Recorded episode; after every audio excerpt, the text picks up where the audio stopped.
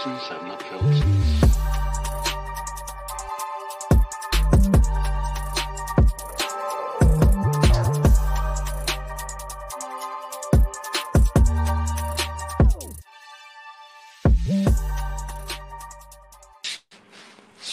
สวัสดีครับชาวดูซีรีส์ให้ซีเรียสรายการ Small Talk คุยกันวันนี้มาแล้วฮะวันนี้วันพฤหัสสวัสดีค่ะนอกจากจะเบี้ยวกันไป1สัปดาห์แล้วนะฮะก็ยังจะเลื่อนวันกันอีกนะฮะตอนนี้แต่เราเลื่อนวันกันแบบมีเหตุผลนะเพราะว่าสัปดาห์นี้เนี่ยเราจะคุยกันถึงซีรีส์ใหม่เรื่องนึงที่เราอัดดูกันมาแบบเต็มๆ 8-9 ตอนใน1สัปดาห์ก็คือซีรีส์เรื่อง Moving เนาะจากทาง Disney+ ค่ะทักทายกันก่อนนะมีคนยังดูไม่ครบนะสวัสดีครับยังดูไม่ครบ7ตอนเลยแต่สนุกจังครับวันนี้ก็จะพูดแบบกว้างๆเนาะใครที่ดูแบบยังไม่ถึงตอนล่าสุดก็แบบจะไม่ค่อยสปอยเท่าไหร่แต่มันก็จะมีเฉลยอะไรเบาๆที่ก็ไม่ใช่ main story เราจะไม่แตะไม่แตะมากนะคุณพักบอกสนุกมากครับติดเลยปูไก่มาแล้วฮะอันยองครับอันยองเซโยค่ะมูบิงเก็บครบ9แล้วบอลอแว่นที่มีฮยอนสะอ๋อมีฮยอนแว่นที่ฮันฮยอนจูใส่ในเรื่องมีคนมาพร้อมแล้วฮะฝั่ง YouTube คุณวันเพนนี่ก็คืออาจจะต้องอธิบายนิดนึงว่าเรื่องนี้เล็กหรืออะไรยังไงความนิยมเฮ้ยจริงๆได้ยินเยอะนะว่าคนดูเยอะมากเรื่องเนี้ยใช่ก็คือผมเข้าใจว่าสายซีรีส์เกาหลีที่กด Disney+ ไว้ดูทุกคนแหละเพราะว่ามันต้องจัดให้คุ้มมานะเอ้าแต่ถึงกระทั่งเราคือเราไม่ได้ดูในอ่านเฉลยว่าเราไม่ได้ดู Disney+ เป็นเมนก็คือส่วนใหญ่ก็ดู Netflix ดูวิวอะไรอย่างเงี้ยแต่เรื่องนี้ก็ต้องดูเพราะมีเสด็จพ่อโจอินซองไปอยู่ซึ่งกันยองเสด็จพ่ออีกแล้วเสด็จพ่อเยอะแต่เอาจริงๆโจอินซอมเนี่ยดึงดูดแฟนซีรีส์เกาหลีได้เยอะมากเลยนะเพราะว่าเขาห่างหายจากการแสดงซีรีส์ไปนานแต่ก็อย่างว่าใครที่ดู7ตอนแล้วก็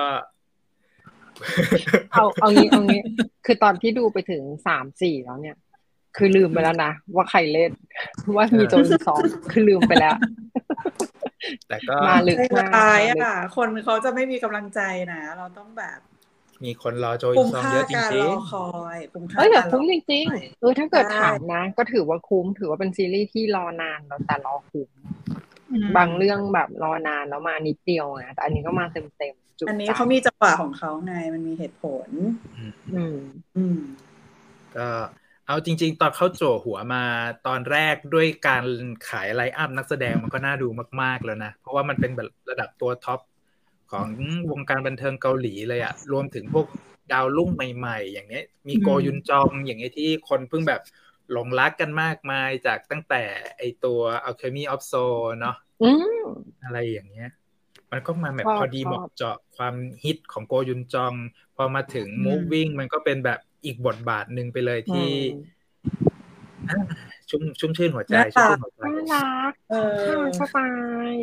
มากเลยโกยุนจองในเรื่องนี้นั่นแหละเดี๋ยววันนี้เราก็จะไล่ไปเรื่อยๆเนาะเพราะว่าอาจจะเรียกว่าวันนี้ดูซีรีส์ให้ซีเรียสของเราอาจจะไม่เน้นสาระมากแต่ก็จะมีความตึงๆของดีเทลอยู่บ้างให้พอไปดูต่อแล้วสนุกสนานกันใช่เข้าสไลด์นิดนึงก็เอาจริงๆแล้วมันเป็นเขาเรียกเป็นธรรมเนียมของซีรีส์ซูเปอร์ฮีโร่พลังเหนือธรรมชาติในช่วงทศวรรษที่ผ่านมาที่มันจะต้องมีดึงความดราม่าของชีวิตฮีโร่เข้ามาใส่หน่อยว่าการมีพลังเหนือธรรมชาติเนี่ยมันไม่ใช่บทบาทของซูเปอร์ฮีโร่ที่เป็นแบบเหมือนเป็นเทพอะไรอย่างนั้นอ่ะแต่มันคือชีวิตของคนคนหนึ่งที่มันมีความดาร์กความดราม่าแล้วก็บางครั้งพลังเหนือธรรมชาติมันก็ไม่ใช่เรื่องดีเสมอไปอะไรอย่างนี้อันนี้ก็พูดถูกแต่ที่หมายถึงเนี่ยหมายถึงเทรนด์คือรู้สึกว่าซีรีส์เรื่องมันเป็นซีรีส์ฮีโร่เนาะก็คือจริงๆตอนแรกเข้าใจว่าจะซูเปอร์ฮีโร่กว่านี้ เหมือนแบบขอเหินเดินอากาศพลังไฟพลังดาบอะไรกันแบบโอ้อเวนเจอร์ในใจหรือว่าอเวนเจอร์อะไรอย่างนี้เลยนะใช่ใช่แต่ปรากฏว่าออกมาปุ๊บเฮ้ยมันมีความเกาหลีสูงมากอ่ะเขายังคงเอกลักษณ์เนาะก็คือเรื่องขยี้ปมดราม่าเนี่ยเขาถนัดอยู่แล้วอ่ะใช่เพราะมันทำหนวกกันไม่ดีเลยพลังเหนือธรรมชาติที่มาโดยไม่ต้องการอะไรอย่างเงี้ยมันจะมีฟีลเหมือนถ้าจะพูดถึงก็อาจจะเป็นสไปเดอร์แมนภาคที่แบบติดดาร์กๆหน่อยใช่ที่ไปขยี้ปมดราม่าชีวิตต้องสู้นิดนึงแต่รู้สึกว่าอันนี้ไปไกลกว่านั้นเหมือนกันนะไปไกลอันนี้มันเป็นทรงซีรีส์เกาหลีเลยแหละผมว่ามันผสมผสานความเป็นซีรีส์เกาหลีเข้ามาเข้มๆจริงค่อยๆไปพูดถึงเรื่องย่อ Moving นิดนึงเนาะก็มันคือเรื่องราวของกลุ่มคนที่มีพลังเหนือธรรมชาตินี่แหละแต่จุดเริ่มต้นของเรื่องที่เขาเริ่มเล่ามาเนี่ยมันไปอยู่ในกลุ่มของลูกที่ได้รับแบบถ่ายทอดพลังเหนือธรรมชาติมาจากพ่อแม่ที่ครั้งหนึ่งพลังเหล่านี้เนี่ยมันเคยถูกใช้ในการปฏิบัติภารกิจอะไรบางอย่างแล้วก็เกิดเหตุการณ์อะไรบางอย่างเกิดขึ้นที่ทำให้พวกเขาต้องเกษียณตัวเองออกมาจากวงการแล้วก็ต้องหลบซ่อนพลังของตัวเองหลบซ่อนพลังของลูกๆตัวเองเอาไว้จริงๆพล็อตแค่เนี้ยตอนที่อ่านเรื่องย่อครั้งแรกก็รู้สึกว่าทั่วไปไม่เคยได้ยินแล้วนะไม่ตื่นเต้นเฉยๆก็แบบว่าเอ้าก็เป็นซูเปอร์ฮีโร่แล้วมีลูกโดนตามล่าก็ต้องเอาลูกไปซ่อนก็เหมือนจะเคยดูมาแล้วป่ะอะไรมันดูนะมันดูเป็นความคลาสสิกของซีรีส์ฮีโร่ทั่วไปเอาจริงๆพอเขาเปิดพล็อตมาอย่างนี้ตอนแรกอ่ะเขาถูกปรามาสเลยนะว่าเฮ้ยปกติซีรีส์ฮีโร่ในเกาหลีอ่ะทำออกมาหลายๆเรื่องมันก็ไม่ฮิตสักเท่าไหร่อยู่แล้วอะไรอย่างเงี้ยใช่แล้วพอพล็อตมันดูออกคลีเช่เลยดูเชยเลยก็ว่าได้นะมันจะออกมาเป็นยังไงวะอะไรอย่างเงี้ยมันก็เลยถูกคนดูในเกาหลีเองแหละเขาก็เลยรู้สึกว่าดิสนีย์เขาพยายามจะสร้างภาพฮีโร่ที่มันแบบแฟน Marvel ที่เขาซื้อดิสนีย์เอาไว้ชอบดูอะไรอย่างนี้หรือเปล่าก็เลยพยายามเขียนนี่คิดเหมือนกันไอฮีโร่แบบนี้ออกมานี่คิดเหมือนกันเพราะตอนประกาศสร้างอ่ะมันมีทรงแบบใช่ไหมตระกูล Marvel ต่างๆพอสมควรแล้วก็ถ้าเราพูดถึงดิสนีย์หลายคนก็ซื้อเข้าไปดูไอ้พวกอเวนเจอร์แหละแล้วเขาก็มีแบบมีแพ็กเกจที่มันเป็นแบบซีรีส์ของฮีโร่ Marvel เยอะมากดังนั้นการเปิดจักรวาลใหม่ถ้าใครจับคำดูนะ Marvel Moving มันมี MV เหมือนกันนะมันมี MV เชื่อมโยงนะพี่เอสอันนี้เชื่อมโยงเก่งจังวะนั่นนะนั่น Marvel Moving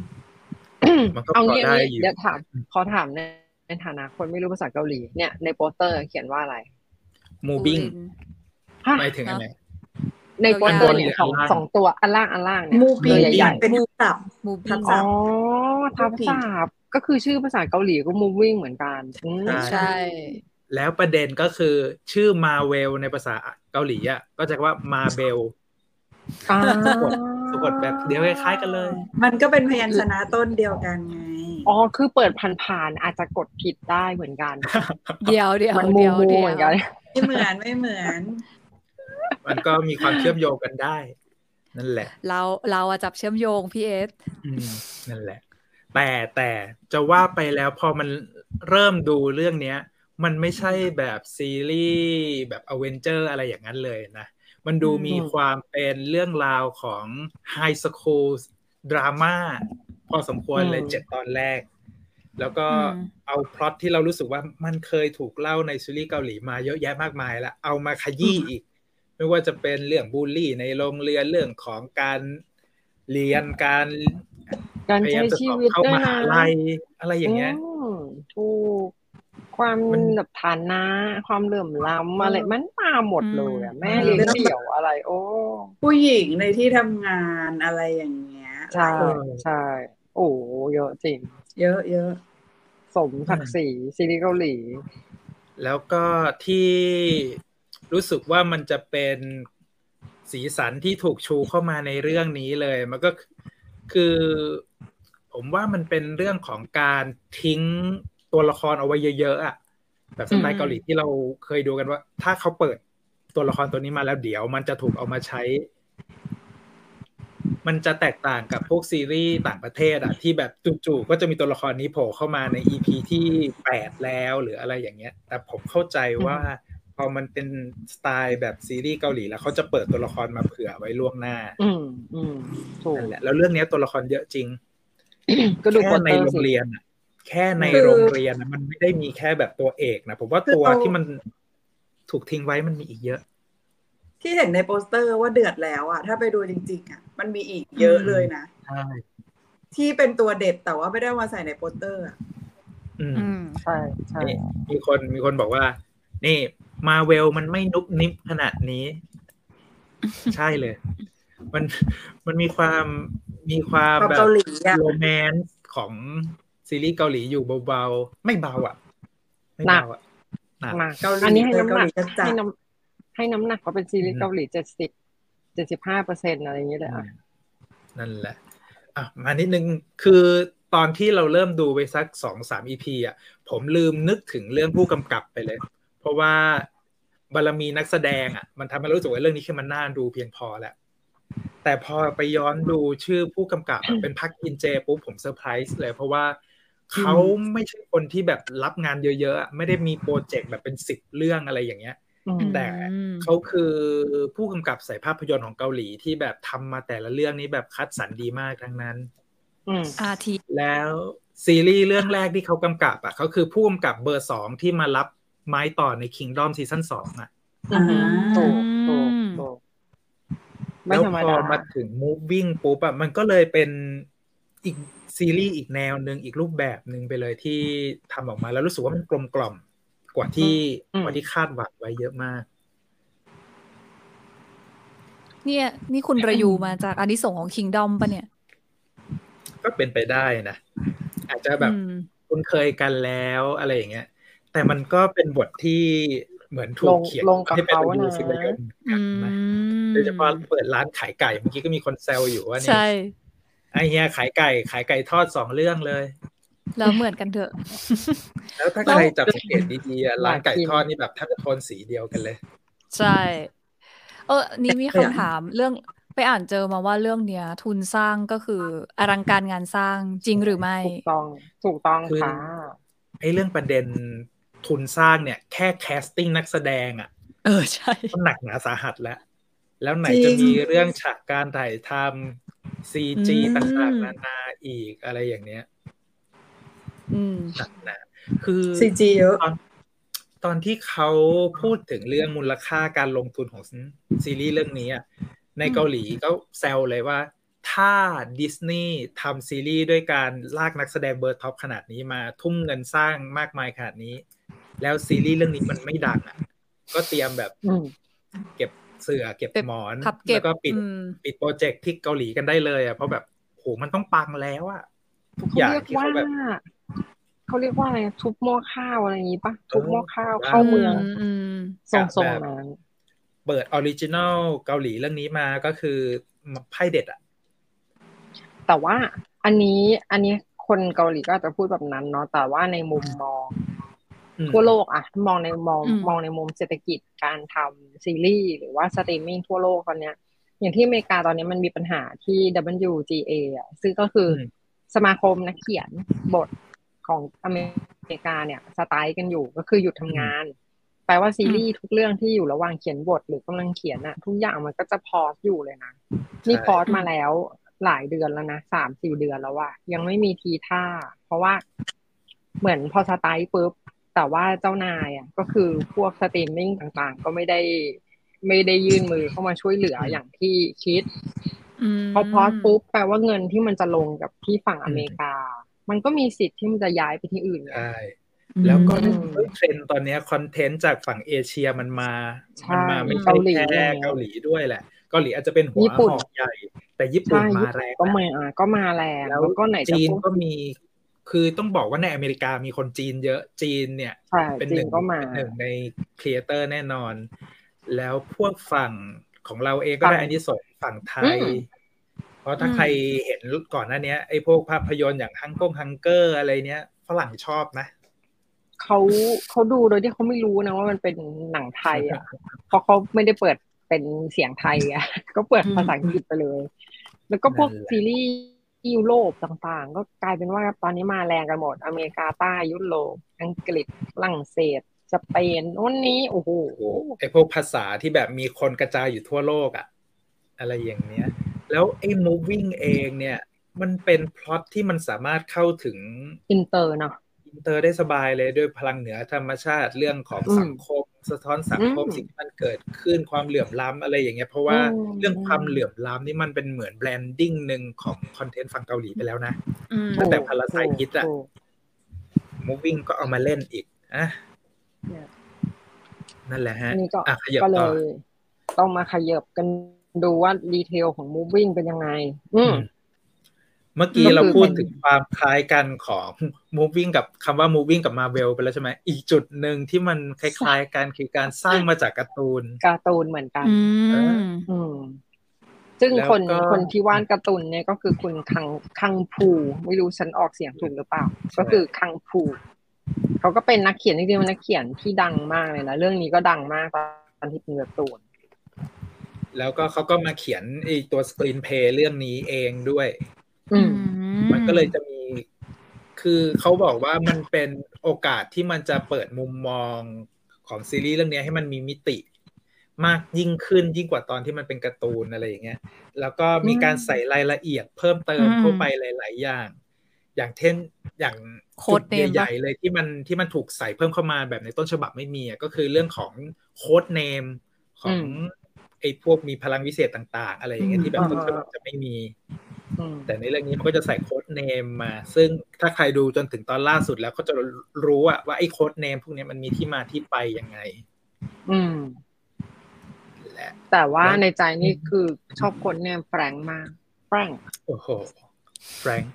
คือจริงๆแฟรงค์นี่ก็ตัวเซอร์ไพรส์พี่จิมเพราะว่านักแสดงที่มาเดี๋ยวเขาคือโอเคมีสไลด์โอเคสไลด์เนี่ยเราชอบเล่นกันสไลด์กันอีกก็เนี่ยก็ดูดิปาขยับเดี๋ยวขออ่านคอมเมนต์นิดนึงได้มีคนบอกว่านี่รุ่นลูกรุ่นพ่อแม่ทนเรื่องคนละแบบเลย 1-7 เป็น coming of age ไล่ล่าปริศนา 8-9 เป็นแนวสืบสวนโรแมนติกชอบมากถ้าใครดู7ตอนแรกแล้วยังไม่ได้ดู 8-9 ผมจะบอกว่าเหมือนดูซีรีส์คนละเรื่องใช่ซึ่งชอบจังหวะมากเลยนะเพราะว่าพอดูรุ่นเด็กมาสักระยะหนึ่งก็จะเริ่มแบบในใจก็คือเริ่มรู้สึกแบบว่าเริ่มเดาทางมันเดาทางได้แล้วแล้วก็นึกในใจว่าโอ้ต้อง20 EP จะเอาอะไรมาเล่าวะเนี่ยแล้วพอเปิดมา 7-8 ก็คือโอ้ดีจังนะอีกเรื่องหนึ่งมีคนแซวเนี่ยบอกว่ามีคนบ่น 1-7 ไม่เห็นพ่อมาสักทีคือโจอินซองเนาะแต่พอ 8-9 นี่คือฉ่ำเลยฉ่ำจริงอันนี้ฉ่ำจริงยอมนี่หัวหน้าห้องอัปเดตข่าวให้บอก Disney+ เกาหลียุบทีมพัฒนาคอนเทนต์แล้วเหมือนหมดหน้าตักไปกับเรื่องนี้แต่น่าจะซื้อลิขสิทธิ์มาลงต่อได้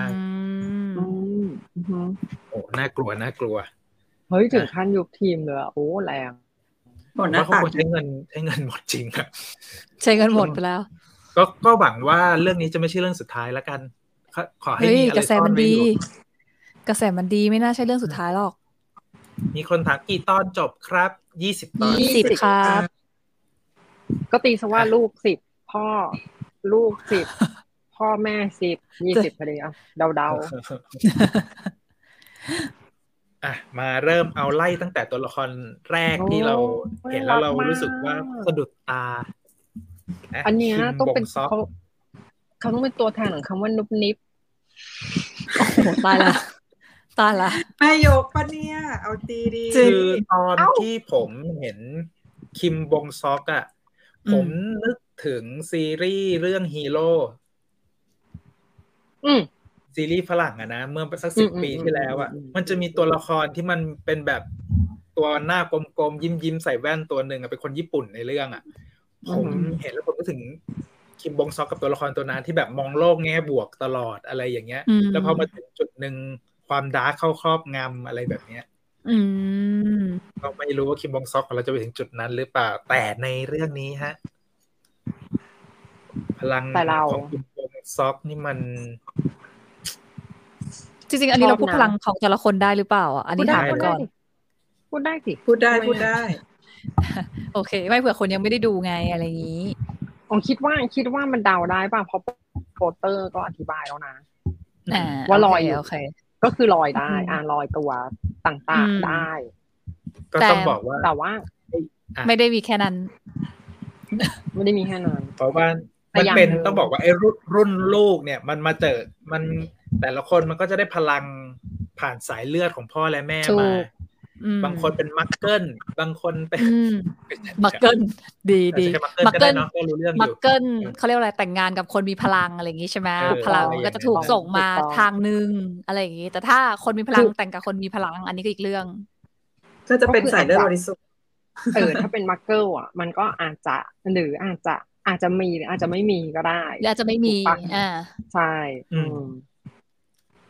แต่อย่างแรกตอนที่เราดู Moving แล้วมันเปิดด้วยคิมบงซอกคือคิมบงซอกเป็นคนแรกที่เปิดเรื่องมาคืออีกมือนึงก็คือระหว่างดูอยู่ก็เปิดเซิร์ช Google เลยอ่ะเพราะว่าเขาคือใครอ่ะจำไม่ได้เราบอกได้เราจำได้ว่าเขาเล่นเรื่องเฉลยดิเฉลยหน่อยเฉลยมาเลยนี่ก็จำไม่ได้คือถ้าจำได้คือน้องอ่ะถ้าเกิดเร็วๆก่อนหน้านี้มันจะมี2เรื่องแต่ที่เราจำได้สุดอ่ะก็คือเรื่องรันออนถ้าใครจำได้จะมีน้องคนนึงที่โดนรังแกแล้วขาหักอ่ะ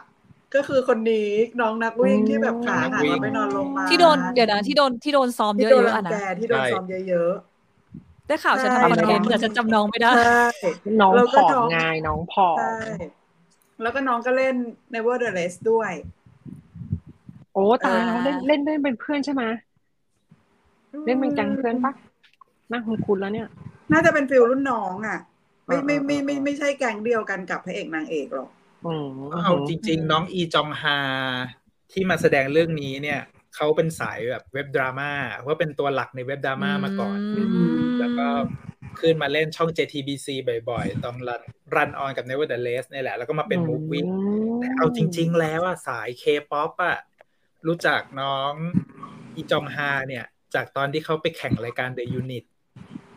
อ๋อใช่น้องแข่งรายการ Today Webtoon KBS ที่เขาให้แบบไอดอลที่เดบิวต์แล้วมาอย่างเงี้ยแล้วน้องอ่ะเพิ่งเข้าวงการปีแรก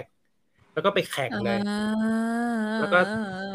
ต้นแบบโก๊ะๆร้องเพลงแบบไม่เพี้ยนไม่ถูกอะไรมากมายไปร้องเพลงแบบคนร้องเพลงคาราโอเกะธรรมดาอะไรอย่างเงี้ยความน่ารักมาแต่ไหนแต่ไรแล้วแหละเห็นป่ะสิ่งที่ทำให้เราเข้ารอบคือรอยยิ้มที่แบบตกตอนนั้นเรนเป็นกรรมการชอบน้องมากแล้วรอยยิ้มแบบนี้เลยฮะแบบที่เป็นคิมบงซอกเลยผมเลยเข้าใจว่าจองฮาเนี่ยน่าจะออดิชั่นเรื่องนี้ผ่านเพราะวิธีการยิ้มใช่จริงมันเป็นไฮไลท์รอยยิ้มจริงใจเหรอรอยยิ้มจริงใจสูตรวอนมันไม่หวังอะไรรอยยิ้มจริงใจซื่อๆแบบซื้อใส่อะใส่ซื้อบริสุทธิ์ลูกชายของแม่เบื้องหลังตัวละครคิมบงซอกที่มีรอยยิ้มแบบนี้พอเรื่องมันเล่ากลับไปตอนเด็กๆแล้วมันก็ผ่านอะไรมาหลายสิ่งมากนะกว่าที่เขาจะเป็นคนที่มี mindset อะไรแบบนี้คือถ้ามองมุมของตัวน้องเองอะหมายถึงว่าถ้าไม่ได้มองจากมุมผู้ใหญ่เพราะตลอดเวลาเราจะรู้สึกว่าผู้ใหญ่อยากให้น้องแบบเป็นอย่างนี้อะไรอย่างเงี้ยแต่ถ้ามองในมุมของน้องเองมันก็มันก็มีอะไรที่เขาก็ถูกไอ้นี่บ้างกดไว้มากอยู่เหมือนกันอะไรอย่างเงี้ยคือเป็นเด็กดีที่ทำตามแม่บอกมาตลอดอ่ะแล้วก็บางครั้งก็ทำไปโดยที่ไม่รู้ว่าแม่ให้เราทำอย่างนี้ไปทำไมมันมีเหตุผลอะไรซ่อนอยู่เพราะว่ามันก็ดูมีเป็นวิธีการแปลกๆอ่ะเนาะคือตัวเองก็คงรู้แหละว่าตัวเองบินได้แล้วควบคุมพลังไม่ได้แม่ก็เลยต้องทำอย่างนี้ละมั้งเพื่อให้สามารถใช้ชีวิตทั่วไปโรงเรียนกับเพื่อนได้ก็เลยจะต้องแบบอัดข้าวกินจนอ้วนแบกกระเป๋าเป้ใหญ่ๆที่มีแบบลูกน้ำหนักอยู่ข้างในอะไรอย่างเงี้ยก็คือรู้ตัวเองแหละว่าที่ทำไปทุกอย่างอะทำเพื่อไม่ให้มันลอยแต่ว่ามันก็ยังไม่มีอะไรที่เหมือนทำตามคำสั่งแม่ทำตามที่แม่บอกอะแต่ยังไม่ได้เจอสิ่งที่ต้องการจริงๆไงพอมาเจอกับฮีซูอย่างเงี้ยก็พลังวัยรุ่นมันก็ถือกำเนิดไงมันก็จะมีลักษณะนิดนึงอะไรอย่างนี้แต่เหตุผลหาอะไรอันนี้ก็ต้องไปดูเอามันก็จะเป็นจุดเปลี่ยนของน้องเหมือนกัน ซึ่งผมชอบความลึกของตัวละครตัวนี้พอสมควรเลยนะคือเขาเล่าออกมาดีมากมันเห็นทุกด้านเลยว่าแบบเด็กที่เติบโตมาพร้อมกับพลังพิเศษที่เปิดเผยไม่ได้เนี่ยมันเผชิญอะไรบ้างแล้วความคิดลึกๆอ่ะเขารู้สึกว่าตัวเองเป็นตัวประหลาดจนกระทั่งถูกต้องซูมาบอกว่ามันไม่ใช่ความแปลกหรือประหลาดอะไรนะมันแค่แตกต่างใช่ก็เอ็นไลท์เทนเลยเฮ้ยแต่อันเนี้ยดีนะที่เขาบอกว่าก็ที่ตอนที่บอกว่าไม่ใช่ตัวประหลาดแต่ว่าแตกต่างคือการใช้คำว่าแตกต่างมันดีกว่าใช้คำว่าพิเศษอีกนะเพราะถ้าเกิดจีซูบอกว่าเฮ้ยอันนี้มันพังพิเศษอ่ะมันก็จะอีกฟิลนึงของซีรีส์ไปเลยอ่ะคือไอ้เคสเนี้ยมันเคยเกิดขึ้นตอนอูยองอูทีนึงแล้วที่เขาเลือกใช้ชื่อเรื่องว่า Extraordinary อูยองอูซึ่งทุกคนรู้สึกขอบคุณมากเลยที่ไม่ใช้คำว่าเวียดหรือประหลาดหรืออะไรมันดูแบบแปลกไปเลยจริงจริงวิธีใช้คำการเรียกก็ดีนะแล้วก็พอมาเห็นบทสนทนาบนเตียง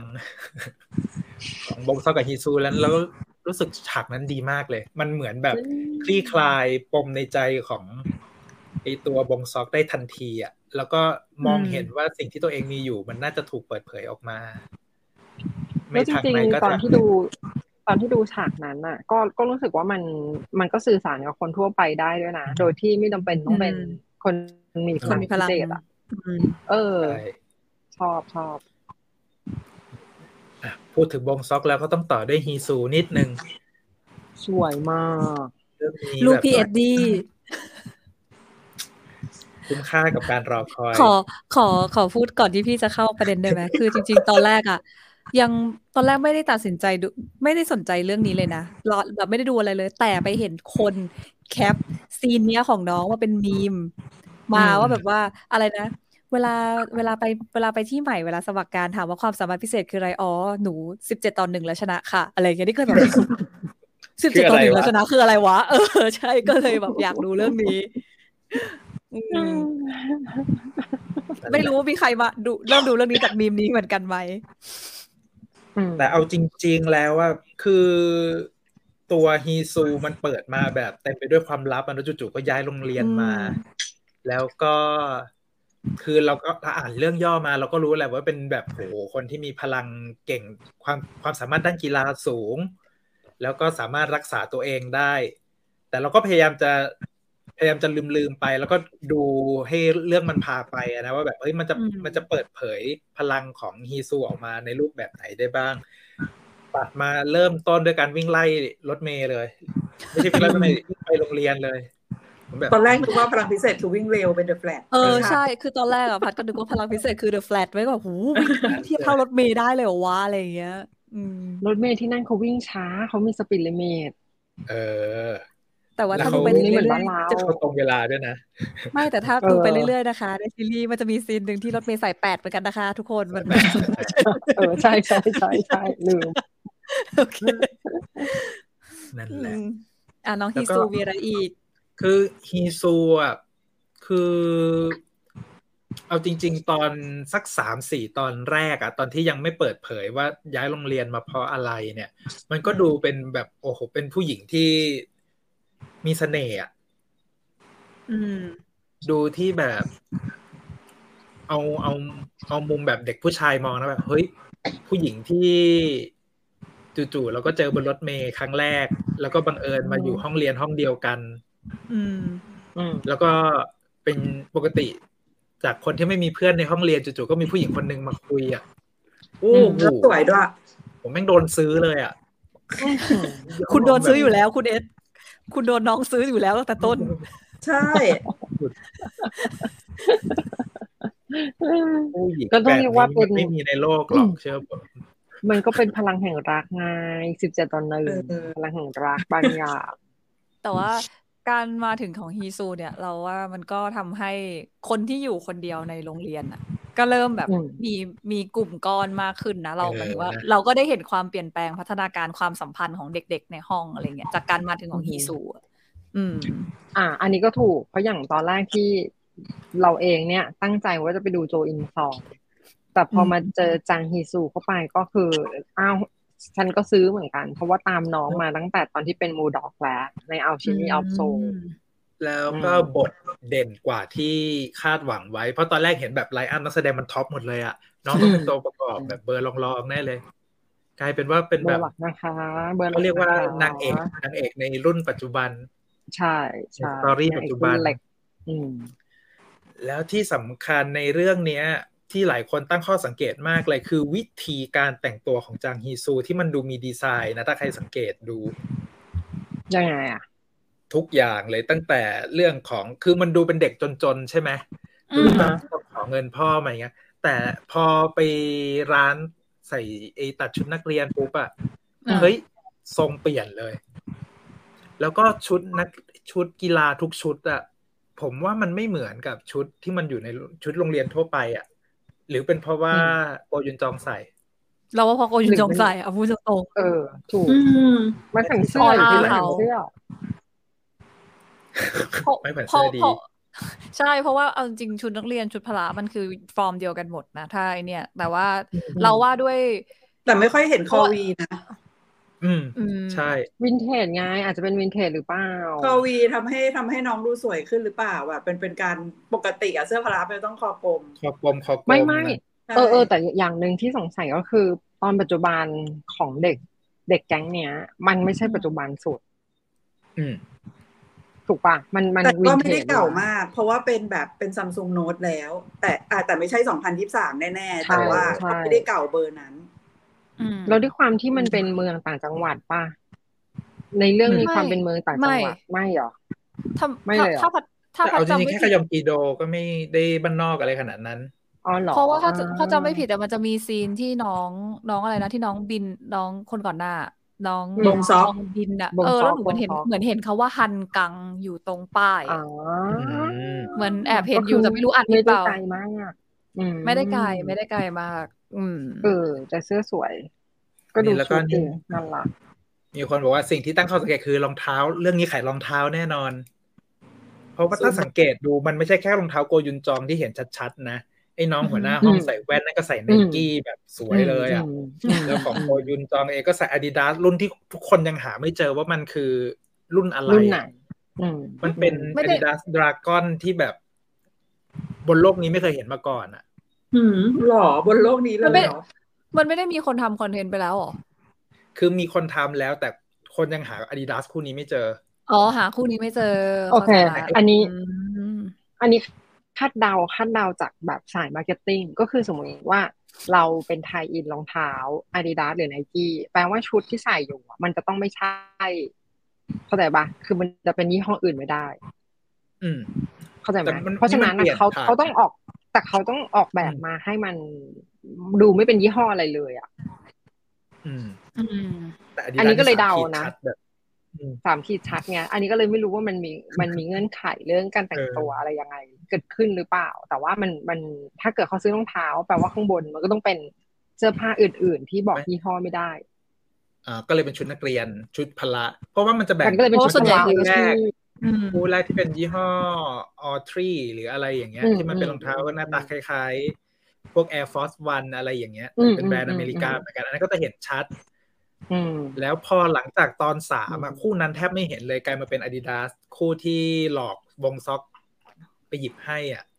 เนี่ยเป็นบ้างซีนมันแบบมีความไทยอินสูงมากไม่เป็นไร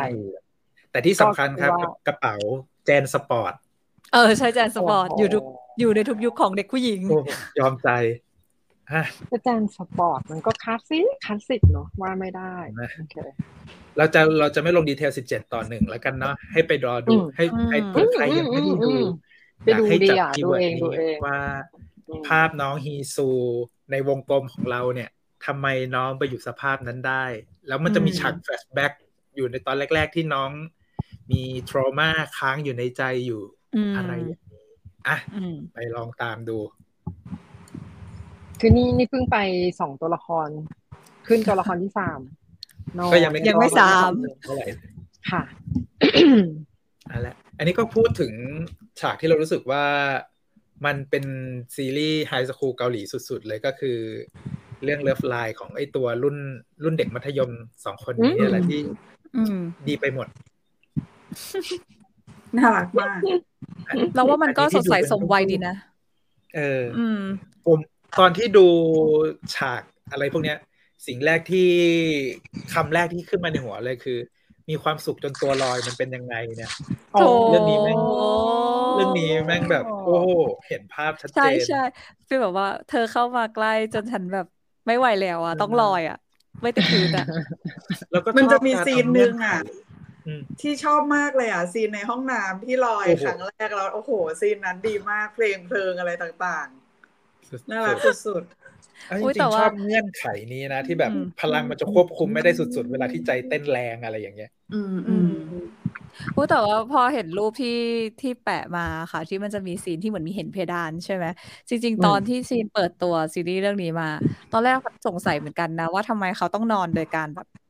ทำไมถึงขยับไม่ได้ตอนแรกสงสัยจนแบบมันมีซีนที่ทำให้รู้ว่าการใช้ชีวิตของเขาในห้องตัวเองมันต้องมีอะไรบ้างอะไรเงี้ยอันนี้เราว่าก็เป็นดีเทลที่น่าสนใจดีในหลายๆอันแบบแม่ก็คิดไว้แล้วเหมือนกันว่าถ้าเกิดเหตุตรงจุดนี้มันจะต้องมีอะไรรองรับอะไรอย่างเงี้ยเฮ้ยแต่อันนี้สะกิดต่อมเหมือนกันนะเพราะว่าตอนเริ่มมาว่าเฮ้ยทำไมนอนเรียบร้อยขนาดนั้นวะมันต้องมีอะไรผิดพลาดแน่ๆคือผู้กำกับไม่ควรจะให้ฉากเป็นแบบนี้นะมันดูแบบเนี้ยบเกินไปแต่พอมันเฉลยว่าแบบอ๋อมันมีเหตุผลนี่คือแบบโอเคซื้อหมดเลยจริงซื้อหมดเลยจริงยอมไม่ติดแล้วก็ถ้าใครสังเกตอะเรื่องเนี้ยเขาจัดองค์ประกอบเรื่องของโทนสีโดยเฉพาะในห้องนอนของวงซอกถ้าใครเห็นนะคือด้วยความที่เขาต้องเอาไอ้ตัวโฟมเอาฟองน้ำอย่างเงี้ยไปแปะไว้แบบไม่เรียงสีใช่ป่ะโคมไฟเขาที่อยู่ในห้องอะแม่งไล่โทนสีเป็นสีเดียวกับตัวตาแล้วฉันไม่ได้สังเกตด้วยอ่ะยอมใจแล้วก็ตัวคู่นี้เนี่ยมันมีเขาเรียกว่าอะไรนะมันมีภาพของเด็กมัธยมที่แบบมันจะมีทั้งพาร์ทที่แบบแฮปปี้สุดๆแล้วก็พาร์ทที่แบบจู่ๆก็ไม่คุยกันอะไรอย่างเงี้ย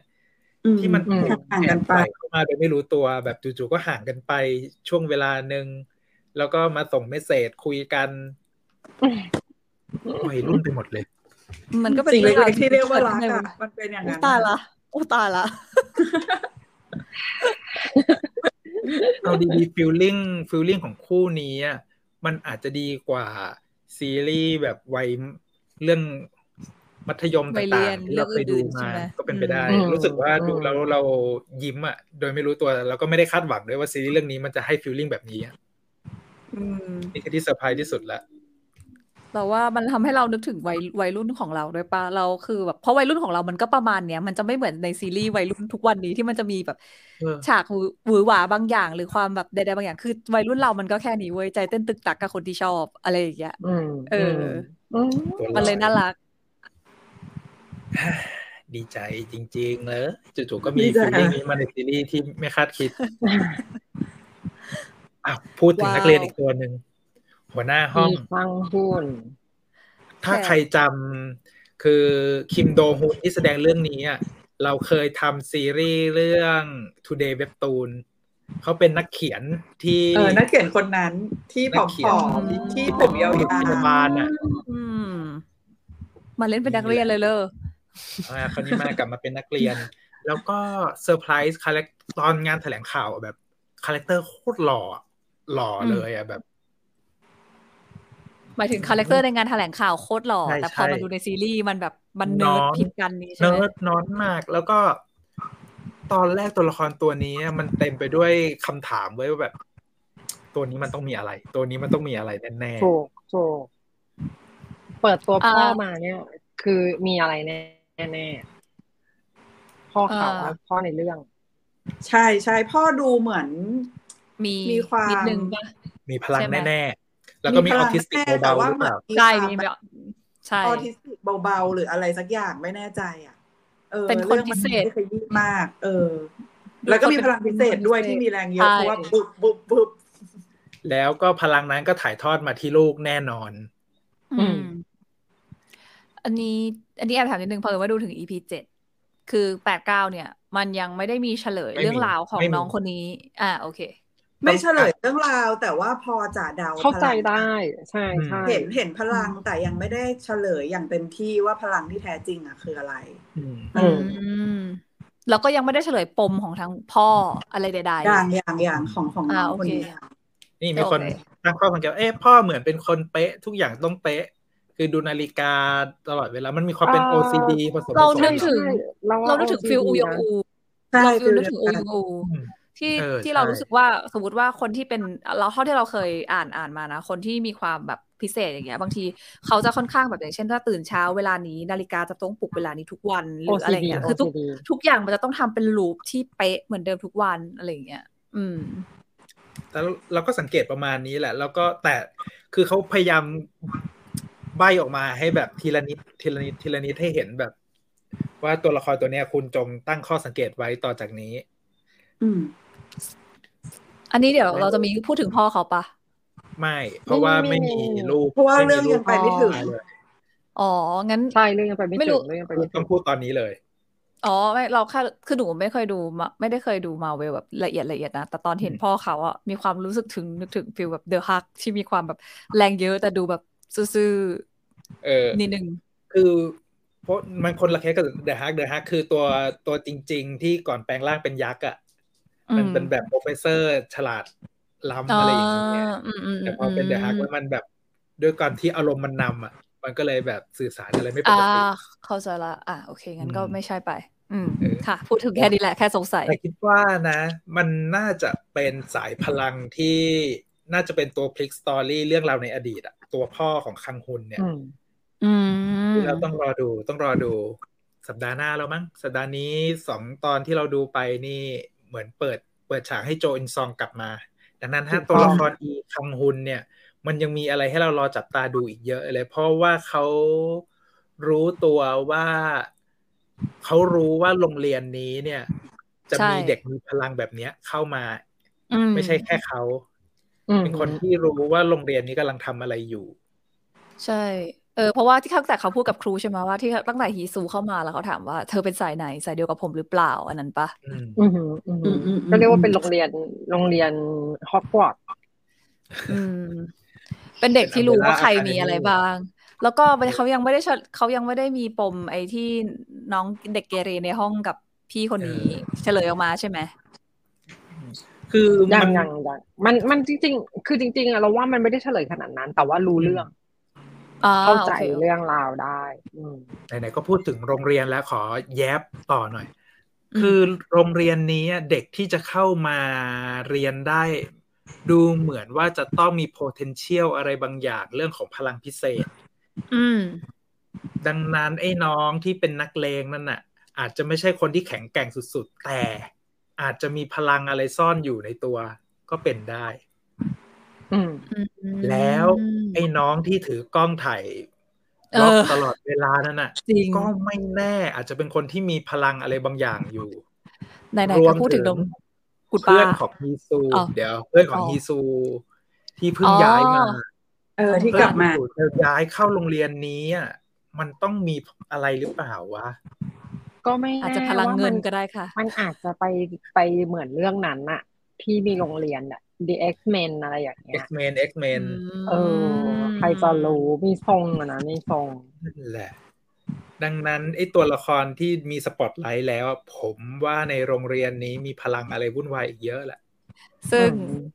ขอคุณป้าผ่านลงไว้อีกหนึ่งท่านที่ชอบขับรถผ่านตลอดเวลากับพื้นใช่ไหม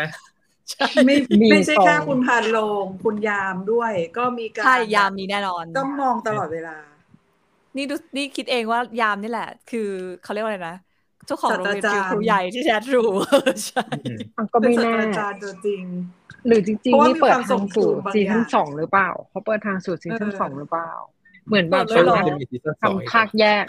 ไม่คือพูดด้วยทรงดิสนีย์อ่ะมันจะต้องเปิดจักรวาลไว้เว้ยนึกออกปะเพราะว่าดิสนีย์อ่ะมันต้องไปเปิดไว้เยอะแบบ potential ที่จะไปขยายต่ออาจจะเป็นเรื่อง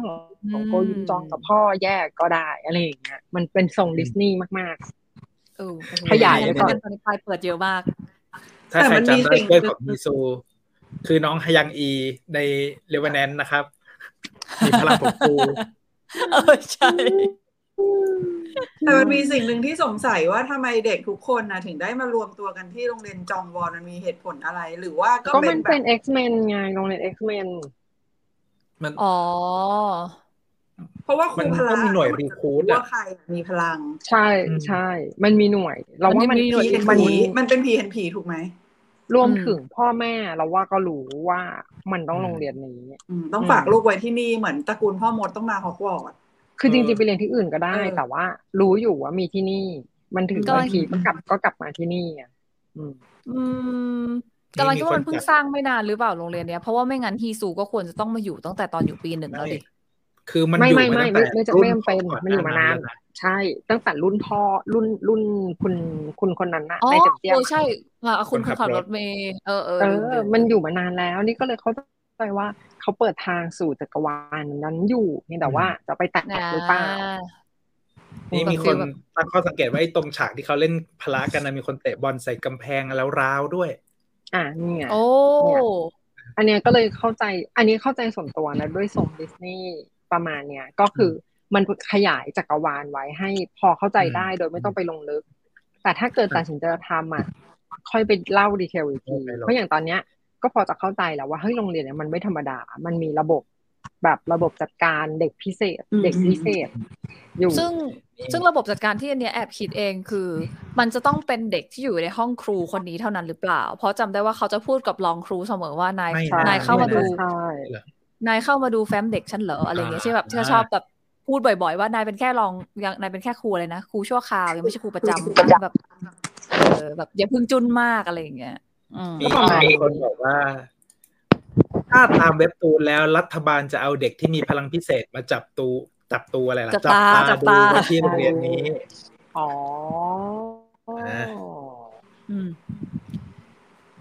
พอโรงเรียนเป็นคนสเกาต์ค่ะใช่ใช่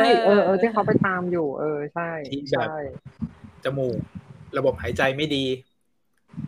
อ๋อมันก็เหมือนตอนนั้นใช่ไหมที่ตอนนั้นเขาไปโรงเรียนเก่าฮีซูบ้านเราเพื่อนมันก็บอกว่าใช่ค่ะเธอตึ๊ดอะไรอย่างงี้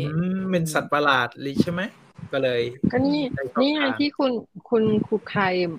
มูนสตาร์คอมเมนต์เขากำลังทำรุ่นสองอันนี้คือถ้าเล่าขยายต่อเนี่ยมันก็จะเห็นภาพได้ว่าไอ้โรงเรียนนี้แหละมันเป็นคนเป็นที่สอนให้ได้บุคลากรสำหรับภาครัฐก็คือมาเป็นรุ่นเหมือนกันมาเป็นรุ่นเหมือนแก๊สแกรดูเอทไปแล้วก็เป็นพ่อแม่ จริงๆถ้าดูในเรื่องมันจะมีอยู่ซีนนึงแหละที่มันจะมีการคุยกันว่าแบบการมีอยู่ของสิ่งเหล่านี้คืออะไรแล้วมันก็จริงๆมันก็จริงๆเรียกว่ามันเปิดเรื่องไว้แล้วแหละว่าแบบไอ้องค์กรที่อยู่ภายใต้หน่วยข่าวกรองแห่งชาติเนี่ยมันได้พัฒนาผู้มีพลังพิเศษมาโดยตลอดแล้วก็ไม่ใช่มีแค่ในเกาหลีด้วยเป็นองค์กรระดับนานาชาติที่มาจับมือกันอีกเฮ้ยดีไม่ดีมันไปเชื่อมต่อMarvelได้เนาะX-Menอะไรไปเรื่อยไปมาจะไปเบอร์นั้นได้หรอไม่รู้อันนี้แต่อันนี้ต้องย้อนกลับมาที่ไม่แม่คนนั้นน่ะพักฟอตูนน่ะพักฟอตูนลูกศิษย์เหรอลูกศิษย์แลกเปลี่ยนเหรอคนละค่ายกันไม่ได้คนละค่ายโอเคไม่เมื่อกี้พอพี่จิมพูดอ่ะมันนึกถึงซีนนึงมันจะมีเขาพูดว่าคุณเองก็หาอยู่เหมือนกันไม่ใช่เหรออะไรอย่างนั้นนี่ก็เลยคิดใจว่าหรือว่าอาจจะมาเป็นแขกรับเชิญเอาเป็นว่าโรงเรียนเนี้ยมันไม่ได้แปลว่าเด็กทุกคนที่เข้ามาเรียนอ่ะจะได้เป็นจะได้ไปเป็นเขาเรียกอะไรอ่ะสายลับหรือว่าเป็นคนปฏิบัติภารกิจของรัฐบาลเพราะว่าอย่างโกยุนจองอ่ะฉันเรียกชื่อไอ้นี่ละโกยุนจองหรือฮีซูน้องฮีซูคือตอนแรกก็ดูไม่ได้มีความพิเศษอะไรมากนะแต่พอได้รับการเทรนจากครูพละอ่ะเฮ้ยมันเก่งขึ้นภายในเทอมนึงอะไรอย่างเงี้ยได้ปลดล็อกศักยภาพที่แฝงไว้อยู่มันก็เลยแบบจากคนจากเด็กที่ดูมีอะไรอย่างเงี้ยกลายเป็นเด็กที่เฮ้ยมันพัฒนาต่อไปเป็นอาวุธสำคัญของหน่วยข่าวกรองก็ได้เนี่ยนั่นสิน่าสนใจอย่างนิดนึงพอพูดถึงไอ้โรงเรียนเนี้ยมันดันคือตอนแรกก็ไม่คิดว่ามันจะเล่าไปถึงแบบเฮ้ยมีรุ่นพี่ของไอ้เด็กพวกนี้อีกเซอร์ไพรส์นะแล้วมันกลายเป็นคนขับรถเมล์เนี่ยก็เป็นชาแทฮยอนที่แบบ จู่ๆก็เป็นมนุษย์ไฟฟ้าหัวอะไรอย่างเงี้ยอันเนี้ยพี่ว่าแบบการ์ตูนมาก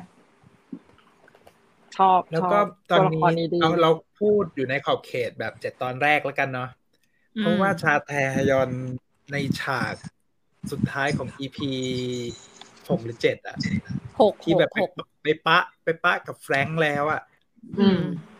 หลายคนพยายามตั้งคำถามว่าเฮ้ยตายเปล่าเราบอกตายไม่ได้ป่ะเราคิดว่าไม่ตายไม่ได้นะนี่ไม่ใช่แต่ว่าที่เรื่องบอกอ่ะเหมือนจะตายแต่ก็ยังไม่ได้ชัดเจนส่วนตัวคิดว่าไม่เพราะว่าถ้าไปดูตัวละครแฟรงค์จริงๆอ่ะเราอ่ะมองว่าเขาเป็นคนที่เกิดมาเพื่อทำตามคำสั่งอันเนี้ยมันนอกคำสั่งและเราส่วนตัวเราคิดว่าเขาเองตอนที่เห็นเนี่ยพี่ชาแทฮยอนโผล่มาคงแบบเขาดูเป็นคนที่ดูเป็นคนธรรมดามากๆอ่ะไม่เหมือนแบบไม่ได้ใช่คือเหมือนเขาไม่ได้ถูกฝึกหรืออะไรใดๆแบบนั้นมาเราก็เลยรู้สึกว่าเขาก็อาจจะมองเห็นว่าก็จริงๆแล้วก็พ่อแม่เขาก็อาจจะอยากเลี้ยงให้ดูเป็นคนธรรมดาเพื่อใช้ชีวิตธรรมดาหรือเปล่าอะไรอย่างเงี้ยก็อาจจะไม่รู้ส่วนตัวคิดว่ารอดเพราะว่ามันยังไม่มีอะไรบอกต่ออะไรเงี้ยแล้วเขาคงไม่เอาชาแทยอนมาตายง่ายๆอย่างนี้หรอกอย่าเลยถ้ามาแค่เนี้ยยอดมนุษย์อย่างเดียวไม่ได้ในแต่ไอ้ตัวเนี้ยมันเป็นผมว่ามันถูกเอามาใช้ประโยชน์ในเรื่องของการเล่าสตอรี่ของคนที่มีพลังพิเศษแหละว่าแบบเฮ้ยเขาต้องแบบเก็บตัวเองใช้ชีวิตอย่างยากลำบากขนาดไหนเพราะว่าพลังที่เขามีมันทำให้คนอื่นลำบากได้เลยอ่ะไอ้เรื่องของไฟฟ้าเรื่องอะไรอย่างเงี้ยที่เหมือนเขาก็ตามหานะว่าเขาจะมีประโยชน์กับอะไรได้บ้างเพราะเขามองว่ามันคือปัญหาของเขาอะไรอย่างเงี้ยพันเกย์แมนตอนแรกก็ไม่คิดว่าไอ้ตัวพันเกย์แมนที่มันถูกใส่มาตอนต้นเรื่องอ่ะมันจะเอามาขยี้ต่อแล้วกลายเป็นตัวละครตัวนี้อ่ะไอ้นี่แบบเซอร์ไพรส์มากอันนี้อยากรู้ว่าพันเกย์แมนมีจริงเปล่ามีจริงปะไม่มีมันไม่ใช่คาแรคเตอร์ที่มีจริงๆแต่ว่ามันไอ้ตัวรายการที่เป็นรูปแบบอย่างเงี้ยในเกาหลีอันนี้บอกได้ป่าวว่าตัวอะไรอ่ะอยากรู้เฉยๆไม่คือมันมีตลอดเลยมีหลายตัวด้วยเหรอใช่ต้น EBS เดี๋ยวนี้มันคือไอ้ตัวจำรู้จักไอ้ตัวเพนกวินเพงซูมั้ยเพงซูของนั้นแหละในสมัยแรกในแต่ละยุคมันก็จะมีสร้างคาแรคเตอร์แบบนี้ขึ้นมาเฮ้ยแต่ว่าไม่ได้คือมีหลานเนี่ยพอมีหลานปุ๊บอ่ะเราก็เลยได้รู้ว่ามันมีตัวละครแบบเนี้ยของเกาหลีเยอะมากมาจากเกาหลีอ่ะเยอะมากแล้วตอนแรกก็จะเข้าใจว่าของญี่ปุ่นหรือเปล่าวะหรือว่าของอเมริกาหรืออะไรเงี้ยปรากฏว่าเกาหลีล้วนเพราะว่าเขามีสถานีโทรทัศน์สำหรับเด็กโดยเฉพาะพี่จิมมันก็เลยแบบคนที่แบบครีเอทีฟฝั่งเนี้ยที่แบบต้องคิดเพื่อสร้างให้เด็กโดยเฉพาะอันนี้ทำแบบโง่ๆเลยเมืองไทยมีปะตัวละครแต่ก่อนก็มีเจ้าขุนทองไงโอ้ตายแล้วคุณเอนี่ไงปังปอนป่วนจะทิ้งจะแล้วก็จะทิ้งจะใช่แล้วก็แก๊งจระเข้ตอนเช้าอ่ะพี่งอนไม่แต่มันไม่มันไปสู่เบอร์เฟสติวัลขนาดมีการจัดงานที่เด็กมาทั้งคออย่างเงี้ยนี่ดิจะทิ้งจะมีคอนเสิร์ตจะทิ้งจะมีคอนเสิร์ต1ตัวหรอมันมีเพื่อนด้วยมั้ยนินมังกรมีอะไรอย่างเงี้ยมันมีแก๊งของมันโอเคดิฉันรู้จักอยากสนับสนุนนะเอาจริงๆอยากสนับสนุนนะให้มันมีอะไรแบบนี้ของ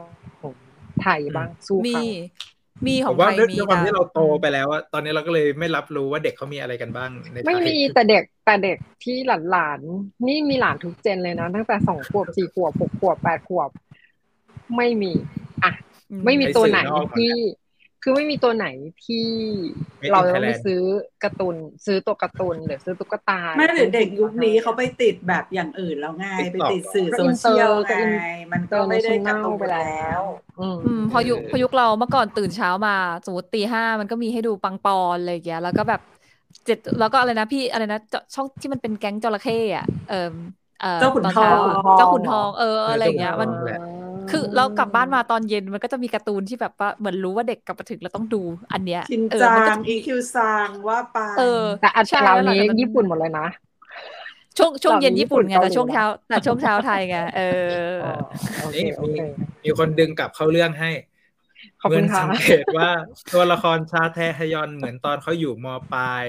เขาไม่ผ่านการทดสอบมีฉากที่ครูพละทดสอบแล้วเขียนว่าไม่ผ่านเขาเลยแบบใช่ เพราะว่ามันจะมีคำพูดนึงที่ครูนี่มันจะบอกก็คือไปเรียนเอกพละไหมแล้วก็หลอกให้ไปฝึกร่างกายแล้วก็วัดผลว่าเธอไม่เหมาะกับเอกพละ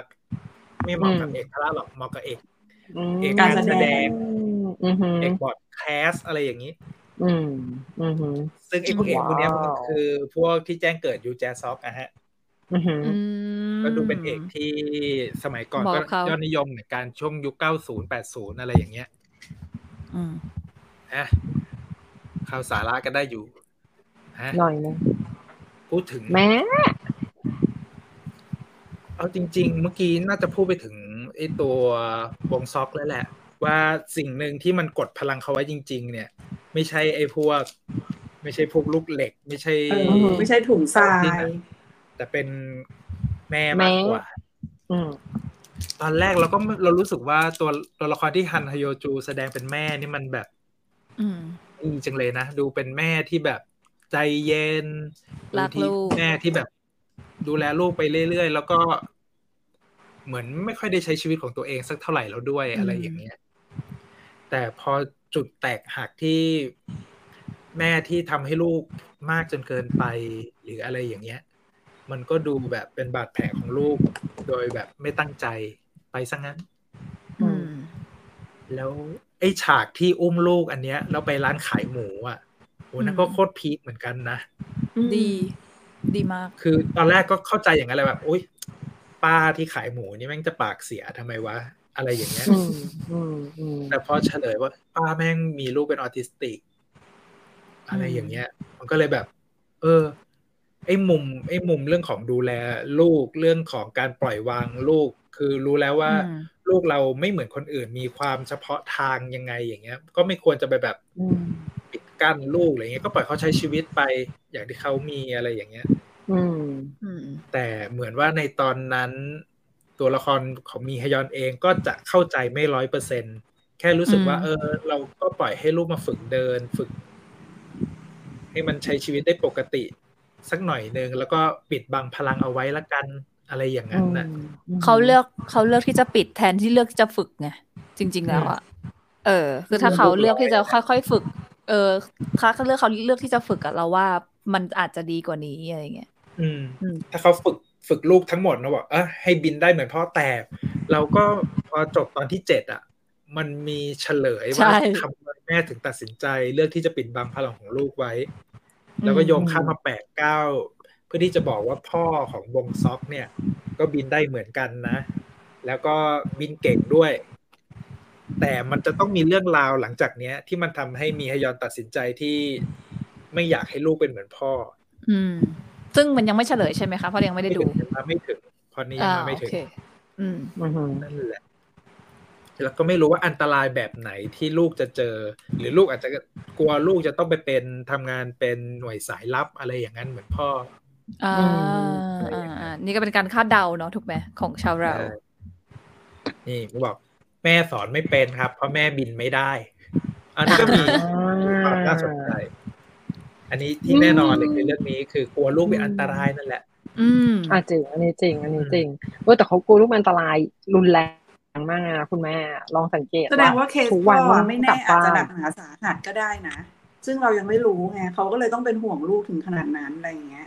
ก็จากที่ดูถึงตอนนี้เราก็ยังไม่รู้ว่าสิ่งที่ตัวละครดูชิคที่โจอินซองแสดงเนี่ยต้องเผชิญหลังจาก EP 9 แล้วมันจะเป็นอะไรอีกบ้างแต่เราว่าน่าจะหนักหมดเพราะว่าอันนี้ไม่ได้พูดถึงแค่แม่คนนี้คือแม่ของทุกตัวละครที่มีลูกอ่ะหมายถึงว่าเขาดูมีความแบบไม่อยากให้ลูกมาเป็นแบบอะไรเหมือนเขาเลยอ่ะสักตัวหนึ่งที่เหมือนแฟรงค์ตั้งคำถามว่าทำไมถึงไม่ยอมบอกว่าลูกอยู่ที่ไหนกันอะไรอย่างเงี้ยซึ่งเรื่องแม่เนี่ยเรื่องแม่มันเชื่อมโยงมาถึงตัวละครแฟรงค์ได้แบบดีมากๆเลยตอนที่มันเฉลยภูมิหลังของแฟรงค์แล้วอะว่าคือถูกจับไปต่อหน้าต่อตาในขณะที่แม่ของตัวเองก็กำลังร้องเพลงอยู่ในคลับแล้วแม่ก็ไม่ได้พยายามจะช่วยอะไรในแววตาของลูกคือมองว่าเฮ้ยทำไมเราถูกแม่ผมถูกจับตัวไปแล้วอะไรอย่างเงี้ยแล้วมันก็เลยเป็นคำถามนึงที่แฟรงค์พูดออกมาเราเลยรู้สึกว่าเฮ้ยปมในใจของแฟรงค์คือคนที่มีปมเรื่องแม่แน่เลยว่ะแล้วก็พยายามจะถามคือ ตอนที่เขาพยายามจะถามว่ามีลูกไหมเนี่ยแล้วทุกคนไม่ตอบเนี่ยไม่รู้ว่าคนที่ไม่ตอบเข้าใจอย่างเดียวกับที่แฟรงค์ถามหรือเปล่าพอดูจบ7ตอนแรกแล้วเริ่มรู้สึกว่าเฮ้ยการที่แฟรงค์ถามแต่ละคนว่ามีลูกไหมเนี่ยอาจจะไม่ใช่ไปตามล่าฆ่าลูกแต่ละคนก็เป็นไปได้เพราะอยากรู้ว่าจะปกป้องลูกของตัวเองเหมือนกับตัวเองหรือเหมือนกับแม่ตัวเองหรือเปล่าไม่รู้นะเราคิดอย่างนั้นเรารู้สึกว่ามันแฟลชแบ็กถึงอย่างนั้นไอ้ตอนคนที่2นาจูที่แบบมองทะลุกำแพงได้เฮ้ยคำถามในงานศพอันนั้นน่าสนใจมากเขาเป็นแม่ที่ดีไหม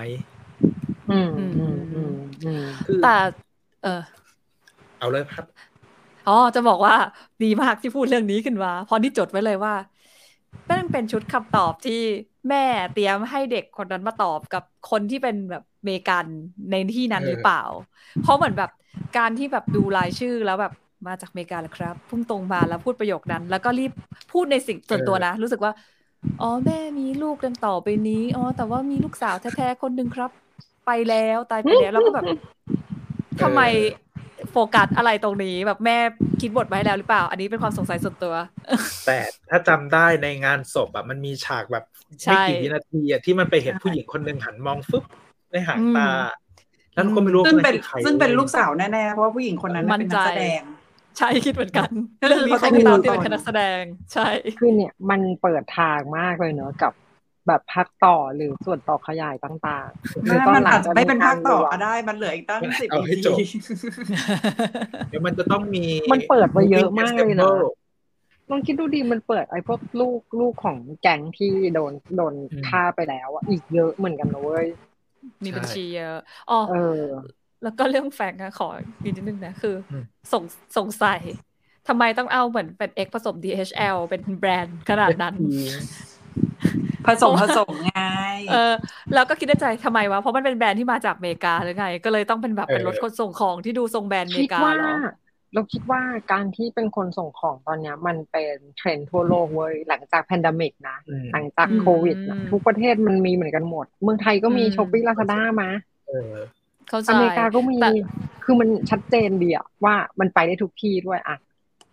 ก็ถูกแต่ว่าการไปได้ทุกที่ไอ้ FE ที่เขาเลือกมาตอนแรกเห็นแล้วก็ไม่คิดอะไรนะจนกระทั่ง FE แม่งมีร้านสะดวกซื้อ FE ด้วยอ่ะก็เลยคิดว่ามันนี่มัน CJ หรือเปล่าวะส่วนเนี้ยคิดว่ากวนกับคำว่า FedEx เพราะมันต้องเป็น FEX ใช่ป่ะแบบ FedEx เพราะแล้วเวลามันแปลมันจะแปลว่า FE Express นี่ก็แบบแต่ว่าโลโก้มันมีความแบบเร็วๆเหมือน DHL เราก็เลยแบบว่าผสมกันแหละผสมกันแล้วก็แบรนด์อเมริกาแล้วก็นี่ไงอีนี่ตอนแรกก็สงสัยว่าแฟรงค์จะเดาว่ามันเลือก FE เพื่อให้ตรงกับชื่อแฟรงค์ด้วยหรือเปล่าก็ไม่รู้เพราะว่าเขาเป็นเด็กคนที่6ที่มีรอยตัว F ที่ข้างหลังใช่ไหมจริงอันนี้ก็ไปคาดเดากันได้ซึ่งไอ้ตัวละครเนี้ยมันอาจจะไม่จบแค่แฟรงค์ก็ได้เพราะว่ารู้สึกว่าตอนในทุ่งข้าวโพดอ่ะเด็กทั้งหมดจะมี7คนใช่มันมีใช่ใช่มันมีอีกเดี๋ยวมันต้องมีอีกเว้ยแล้วมันจริงๆก่อนเราไม่รู้นะเราเห็นเราสงคาใจกับซีนที่แฟรงค์มองไปที่ประตูนิดนึงว่ามันคือการที่แบบโอ้ฉันจะต้องทิ้งชีวิตหลังประตูนี้ไปแล้วหรือแบบว่ามันมีใครที่ยังวิ่งมาไม่ถึงอีกหรือเปล่าเนี่ยมีคนนี่ผมสงสัยว่าทำไมแฟรงค์ตอนก่อนจะน็อกถึงบอกว่าผมชื่อไอโอวาเพราะว่ามันเป็นเมืองไอโอวาไอตัวที่ไอไปฝึกที่ไร่ข้าวโพดอันนั้นน่ะแต่ผมว่ามันก็อาจจะมีอะไรมากกว่านั้นหรือเปล่าก็ไม่รู้ส่วนตัวนี้มองในเชิงที่ว่าเพราะว่าโค้ดเนมของทุกคนมันคือชื่อเมืองเมืองที่ผมมาถูกต้องเพราะว่ามันคือโดนเขาเรียกว่าอีเด็กแต่ละที่มาจากแต่ละเมืองนะก็เลยตั้งชื่อตามเมืองไม่หรอกแล้วอีกอย่างนึงคือไม่รู้นะหมายถึงว่าไอชื่อโค้ดเนมของฟังผู้ใหญ่อ่ะมันมาจากเมืองเราก็เลยคิดว่าไม่รู้นะรู้สึกว่าแฟรงค์เองก็ไม่ได้อยากมันเป็นโค้ดเนมที่เขาไม่ได้บอกถึงอะไรตัวตนเขาเลยมันเป็นการแค่ว่าเขามาถึงแค่ตรงนั้นเป็นตัว F คนเดียวที่รอดเพราะเท่าที่ดูอันนั้นคือน่าจะแบ่งหมวดไว้ว่าแต่ละหมวดอ่ะใครคือคนสุดท้ายของหมวดนั้นแล้ววิ่งไปถึงได้เขาถึงชื่อ F คือชื่อแฟรงค์คิดว่าเขาอาจจะอยากมีตัวตนของตัวเองอยากมีฉายามั่งเหมือนคนที่เขาไปตามฆ่า อาจจะหรือมันอาจจะเป็นจุดเริ่มต้นของโศกนาฏกรรมชีวิตเขาหรือเปล่าอีทุ่งไร่ข้าวโพดนั้นเพราะว่าเหมือนไอโอวามันจะเป็นที่ที่มีไร่ข้าวโพดปะใช่ไหมถ้าหนูเข้าใจไม่ผิดตอนแรกอะได้ยินคำว่าคอนเบลในเรื่องแล้วก็แบบเฮ้ยเรื่องคอนเบลด้วยเหรอเพราะว่าที่เกาหลีไอที่อเมริกามันจะแบ่งโซนไงโซนฝั่งตรงกลางที่แบบลุ่มแม่น้ำลงมาก็จะแบ่งเป็นด้านซ้ายเป็นไอข้าวสาลีด้านขวาเป็นข้าวโพดด้านล่างเป็นข้าวสารไอตัวไรซ์อะไรอย่างเงี้ยก็แบบโอ้ลงดีเทลว่ะเรื่องนี้นั่นแหละไอที่ตัวแฟรงค์เนี่ยคือตายไหมเราว่าตายเพราะว่าการที่จะทำให้คนที่มันสามารถรีเจเนเรตร่างกายได้ใหม่เหมือนกันนะใช่แต่เขาฟื้นฟูแผลเขาได้นะแต่ว่าการที่จะฟื้นฟูแผลนี่นั่งคุยกับเพื่อนกันว่าแบบว่าการที่จะทำให้มันตายได้อะมันจะต้องอยู่ที่ทำลายสมองหรือทำลายส่วนกะโหลกอะมันเหมือนแบบส่วนอะไรอย่างเงี้ยใช่ส่วนสั่งการถ้ามันสั่งไม่ได้แล้วจังหวะนั้นอะคุณพ่อแม่งคือเอาตรงนี้ซะยุบอะเราคิดว่าแบบก็แล้วอีกอย่างหนึ่งคุณพ่อจัดการเรียบร้อยอยู่เหมือนกันแบบว่าไม่ค่อยเขาด้วยอะไรด้วยมันเลยไม่น่าจะฮิวขึ้นมาได้อีกนอกจากมึงจะเป็น อะไรสักอย่างเพราะมันแหลกไปแล้วแต่อีกอย่างนึงแฟรงก์ก็ไม่ได้เป็นคนที่ไม่ได้มีความสามารถเดียวเหมือนกันเพราะว่าถูกพูดว่าเป็นครึ่งเนี่ยเพราะว่า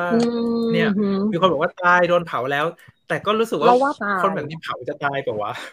ไม่เราว่าตายเพราะว่าเขาเปิดช่องแล้วว่ามันมีหลายคนเดี๋ยวมันมีตัวใหม่มาให้เอาตัวใหม่ส่งมา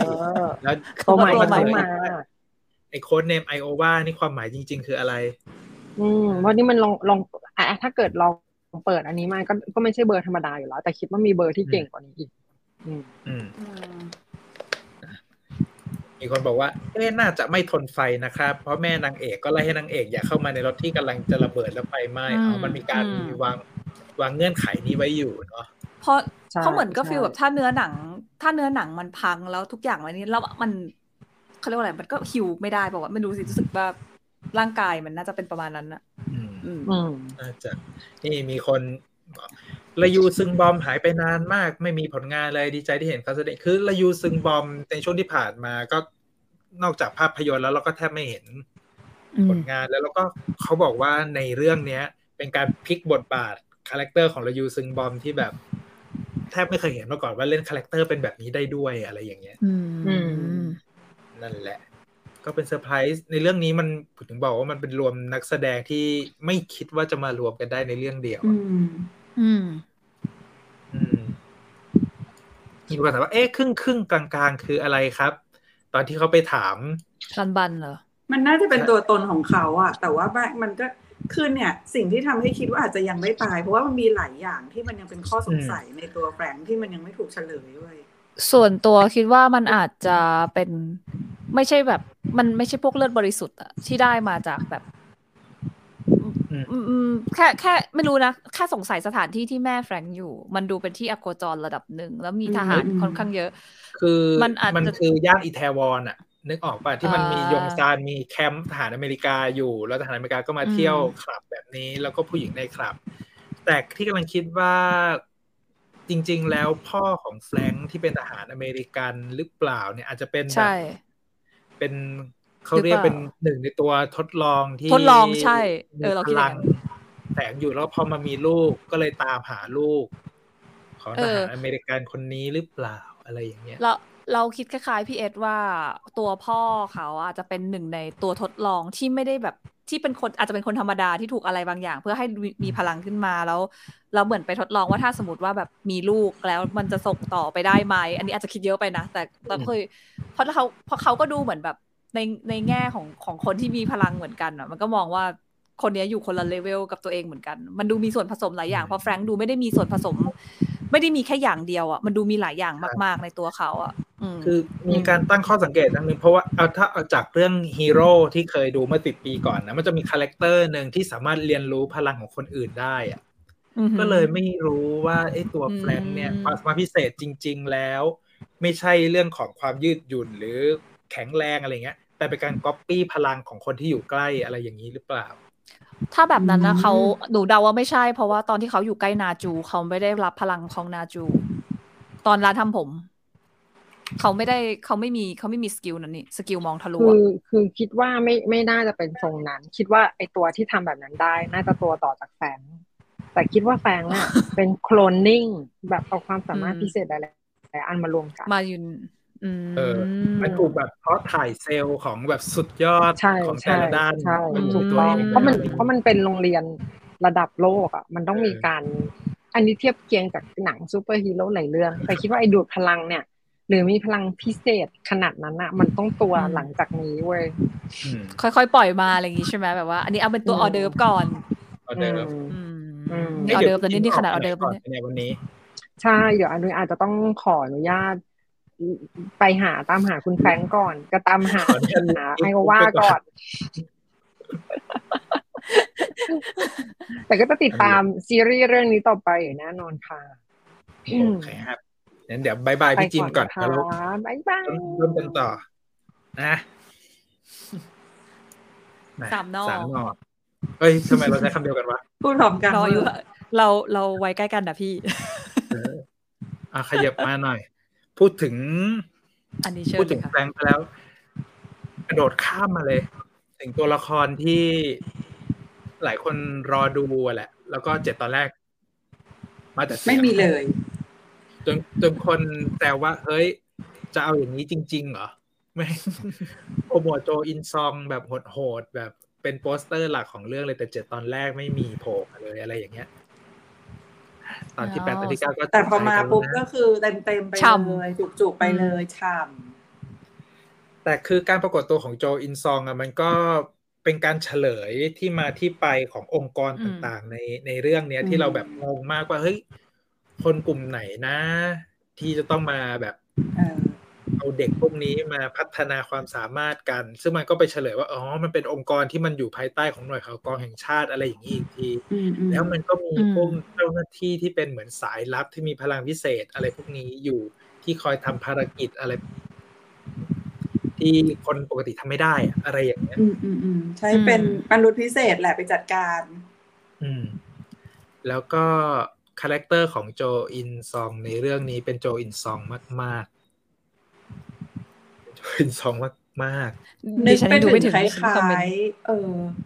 นั่นแหละนึกไปถึงคล้ายๆเรื่อง It's Okay That Love อ่ะที่แบบว่าเดินหล่อๆอะไรอย่างเงี้ยนั่นแหละฟิลเดียวกันแล้วก็เอาจริงๆคาแรคเตอร์ตัวเนี้ยมันทำให้ตอนจบของ EP 7 อ่ะมันเราเลยสงสัยว่าเอ๊ะทำไมมีฮยอนถึงไม่อยากให้บงซอกเป็นเหมือนพ่อตอนจบตอน EP 7 แล้วยังได้ว่าเอ๊ะหรือว่าพ่อไปตัดสินใจบินขึ้นไปแล้วก็เอาชีวิตตัวเองเข้าไปหยุดระเบิดนิวเคลียร์ที่เกาหลีเหนือยิงมาหรือเปล่านะโอ้โหไปไกลเหมือนกันนะพี่เอ็ดดี้นะผมคิดว่าเอ๊ะมันจะเป็นเวนั้นหรือเปล่าว่าความเสียสละที่แบบแม่ไม่อยากให้ลูกเสียสละเพื่อคนอื่นอะไรขนาดนั้นแต่มันก็เริ่มมีเขาหลังจาก EP 8-9 มันเล่าเรื่องราวออกมาแล้วว่าแบบเฮ้ยมันมีภารกิจที่โจอินซองตัวละครดูชิกในเรื่องเนี้ยเป็นคนเขาเรียกอะไรมีความเห็นอกเห็นใจคนอื่นไม่ใช่เจ้าหน้าที่ที่จะทำตามคำสั่งอย่างเดียวอะไรอย่างเนี้ยมันเริ่มมีแบบคาแรคเตอร์ซึ่งเป็นนิสัยที่เหมือนกับมียอนใจอ่อนแหละเป็นคนใจอ่อนคือเห็นคนถูกยิงต่อหน้าต่อตาแล้วมันรู้สึกว่าคนเราไม่ควรจะถูกฆ่าตายกันเหมือนผักเหมือนปลาอะไรอย่างนี้หรือเปล่ามันก็เลยเป็นแบบเป็นทรงของเจ้าหน้าที่ที่ถูกเค้าเรียกอะไรถูกวางมาให้ฆ่าคนได้ง่ายๆแต่ใจอ่อนเนี่ยมันก็ถือว่าผิดเป้าหมายของการแบบเทรนละอะไรนี่มีคนตั้งคำถามว่าคิดว่าโจอินซองยังไม่น่าตายครับเพราะว่าแม่ทาสีดาดฟ้าเอาไว้และที่สำคัญแม่ตั้งชื่อร้านทงคัตสึว่านำซานทงคัตสึด้วยเหตุผลของการมีความหลังกับสถานที่นี้คือนำซานทงคัตสึนี่แหละเป็นอันนี้ที่ฉันยังแรกที่เขากินด้วยกันใช่เป็นเดทแรกรู้ไหมว่าโทษนะอันเนี้ยนึกว่าตั้งชื่อร้านทงคัตสึเพราะว่า แถวนั้นน่ะเท่าที่ดูลูกค้าเขามีแต่ลูกค้าปีนเขาไงแล้วก็เลยนึกว่าโอ้สงสัยมันแบบว่าอยู่ใกล้ๆภูเขาเพราะว่าสังเกตดูคือไอ้ตัวที่ตั้งร้านตอนนี้มันอยู่ขยองกีโซนที่เขาจะขยายรถไฟฟ้าสาย9มาเป็นโซนพัฒนาที่ดินน่ะซึ่งคิดว่ามันคือย่านเดียวกันกับที่นายน้อยจินโดจุนไปซื้อมันลิงก์ได้เลยหรออะไรอย่างนั้นอะไรอย่างเพราะว่ามันเอาสตอรี่ที่มันอยู่ในรีบอร์นลิชมาเล่นนะทางเครื่องบินระเบิดปี1987อะไรอย่างเงี้ยสายลับเกาหลีเหนืออย่างเงี้ยว่าแบบทีมหน่วยของฝั่งเกาหลีเองก็บ้านจินโดจุนอยู่เหมือนกันนะว่าไปนั่นแหละดังนั้นฮะตัวละครโจอินซองถ้าใครดูจนถึงตอนที่9แล้วเนี่ยมันยังไม่ไปสุดทางแค่นั้นแน่นอนเพราะว่ามันมีเรื่องราวของเกาหลีเหนือเข้ามาเกี่ยวข้องแล้วตอนจบท้าย EP 7มันก็เหมือนมีการพูดถึงทหารเกาหลีเหนือที่แบบเห็นคลิปที่ถ่ายจากในโรงเรียนแล้วเฮ้ยมันมีเด็กพลังพิเศษอยู่ในเกาหลีใต้อย่างเงี้ยแล้วก็ออกคำสั่งทันทีว่าไปเกาหลีใต้เดี๋ยวนี้แล้วเราก็ไม่รู้เป็นใครนะแล้วที่สำคัญเนี่ยเหตุการณ์ของผู้นำเกาหลีเหนือเสียชีวิตอ่ะ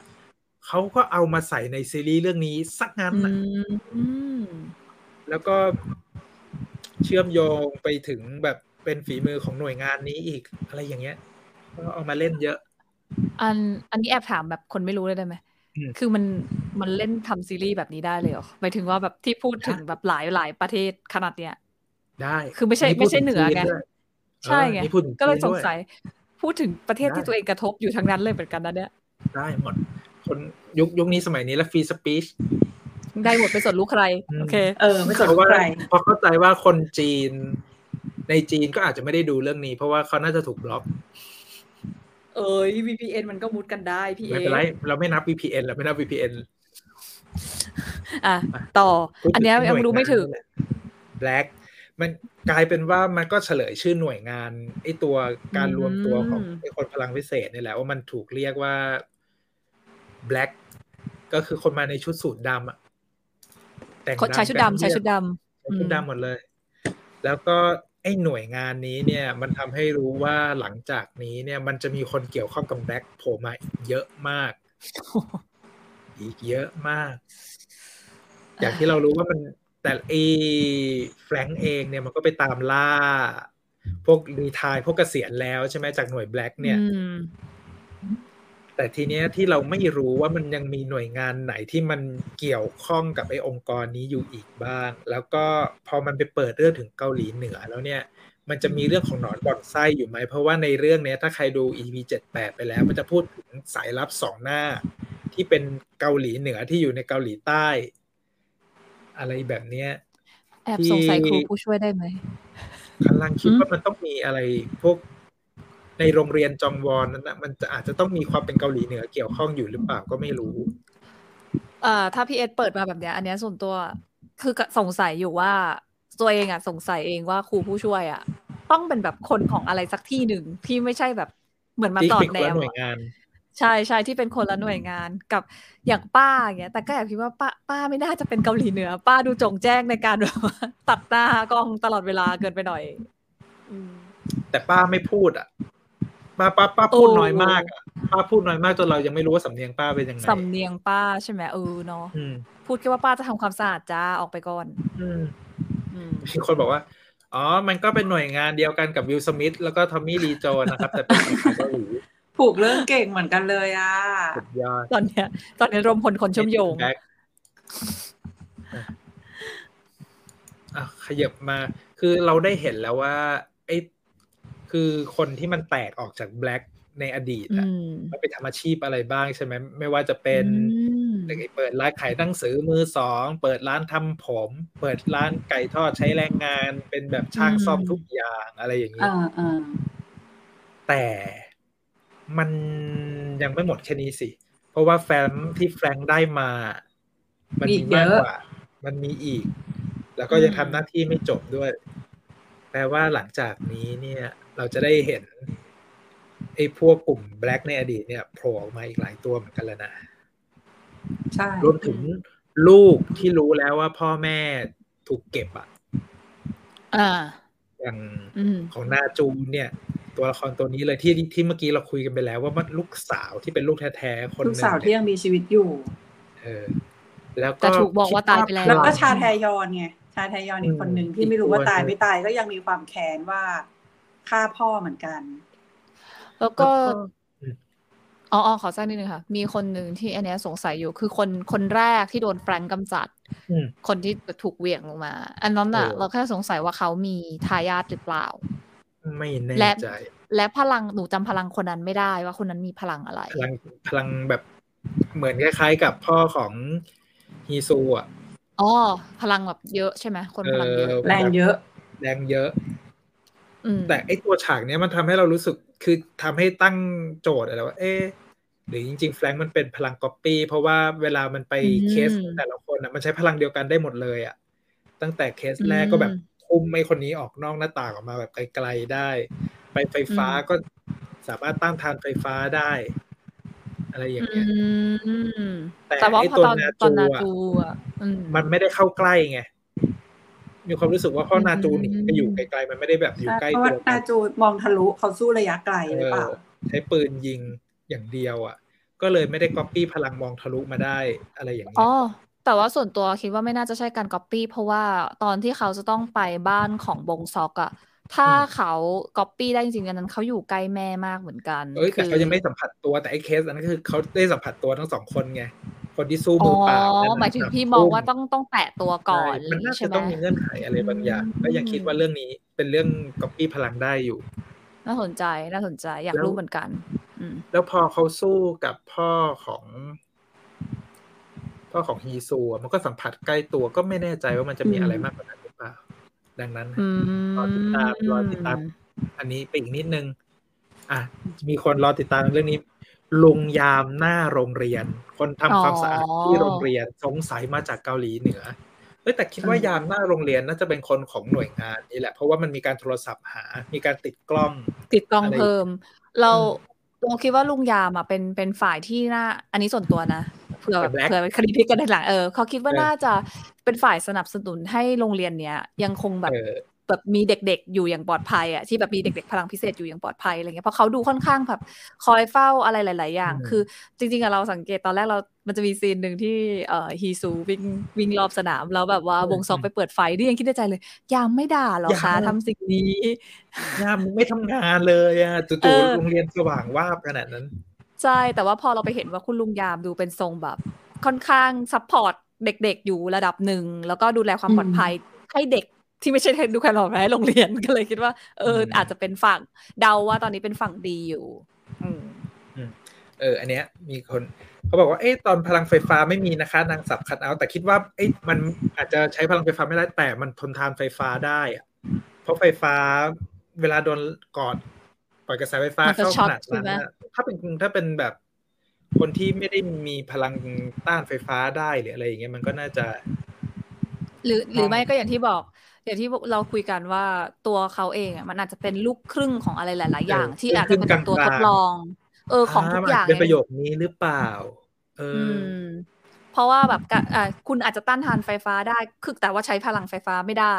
คุณมีแรงเยอะแต่คุณก็อาจจะทำบางสิ่งบางอย่างบินไม่ได้หรืออะไรอย่างเงี้ยนึกออกมามันอาจจะมีหลายอย่างที่มีแต่ไม่มีแต่ไม่มีมันเลยครึ่งกลาง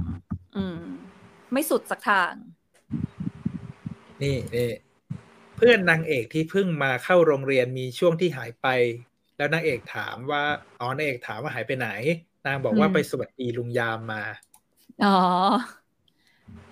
จริงๆก็คิดว่าลุงยามนั่นแหละก็น่าจะมีอะไรซัมติงแล้วแหละหรือลุงเป็นคนสเกาต์เด็กหรือเปล่าอันนี้ไอ้ก็ไม่รู้ละเจ้าของที่แท้จริงเจ้าขององค์กรหรือแบบว่าน้องผู้หญิงคนนั้นก็เป็นอะไรเครือญาติลุงยามหรือเปล่าไม่รู้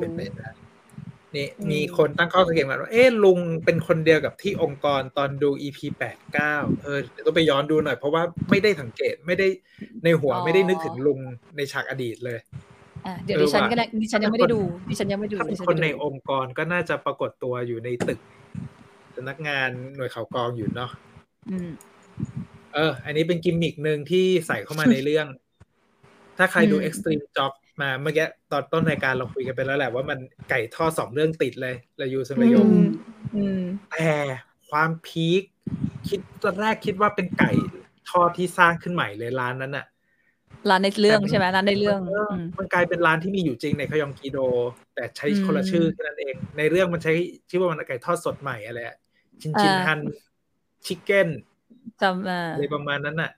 แต่ที่คยองกีโดอ่ะมันมีร้านชื่อโอซองชิคเก้นแล้วก็มันคือโลเคชั่นที่เขาใช้ไปถ่ายฉากนี้แหละแล้วตอนนี้ก็คือขายไก่ทอดฮิตมากแต่ดูแล้วอยากกินไก่ทอดนะว่าไปใช่อยากกินมากเลยอ่ะไก่ทอดกับทงคัตสึอ่ะทงคัตสึอยากกินที่สุดพูดเลยแล้วรูปข้างหลังที่ใส่มาในรูปนี้ก็เป็นตอน Extreme Job นะจะบอกชื่อกันจะบอกว่าตอนที่แบบว่าซีรีส์อ่ะมันพามาถึงซีนที่ว่าเดี๋ยวพ่อจะเปิดร้านแล้วแบบจังหวะที่พ่อเปิดร้านแล้วเป็นไก่นี่คิดในใจเฮ้ยล้อเลียนหรอล้อเลียน Extreme Job มันรีมายทันทีเลยแบบเฮ้ยคาแรคเตอร์ติดตัวเหรอ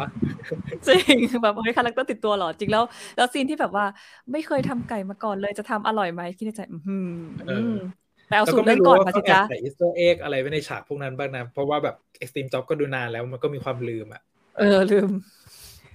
แต่ที่ใหม่เลยจริงๆของเรื่องนี้คือไอ้ตัวนำซานทงคัตสึนี่แหละ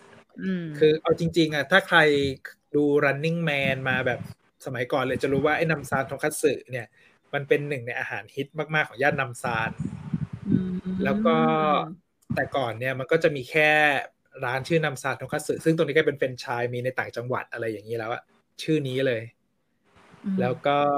พอไอ้ร้านนี้มันฮิตมากๆคนไปกินเยอะๆอย่างเงี้ยมันก็เลยมีร้านทงคัตสึในย่านนำซานแบบเต็มไปหมด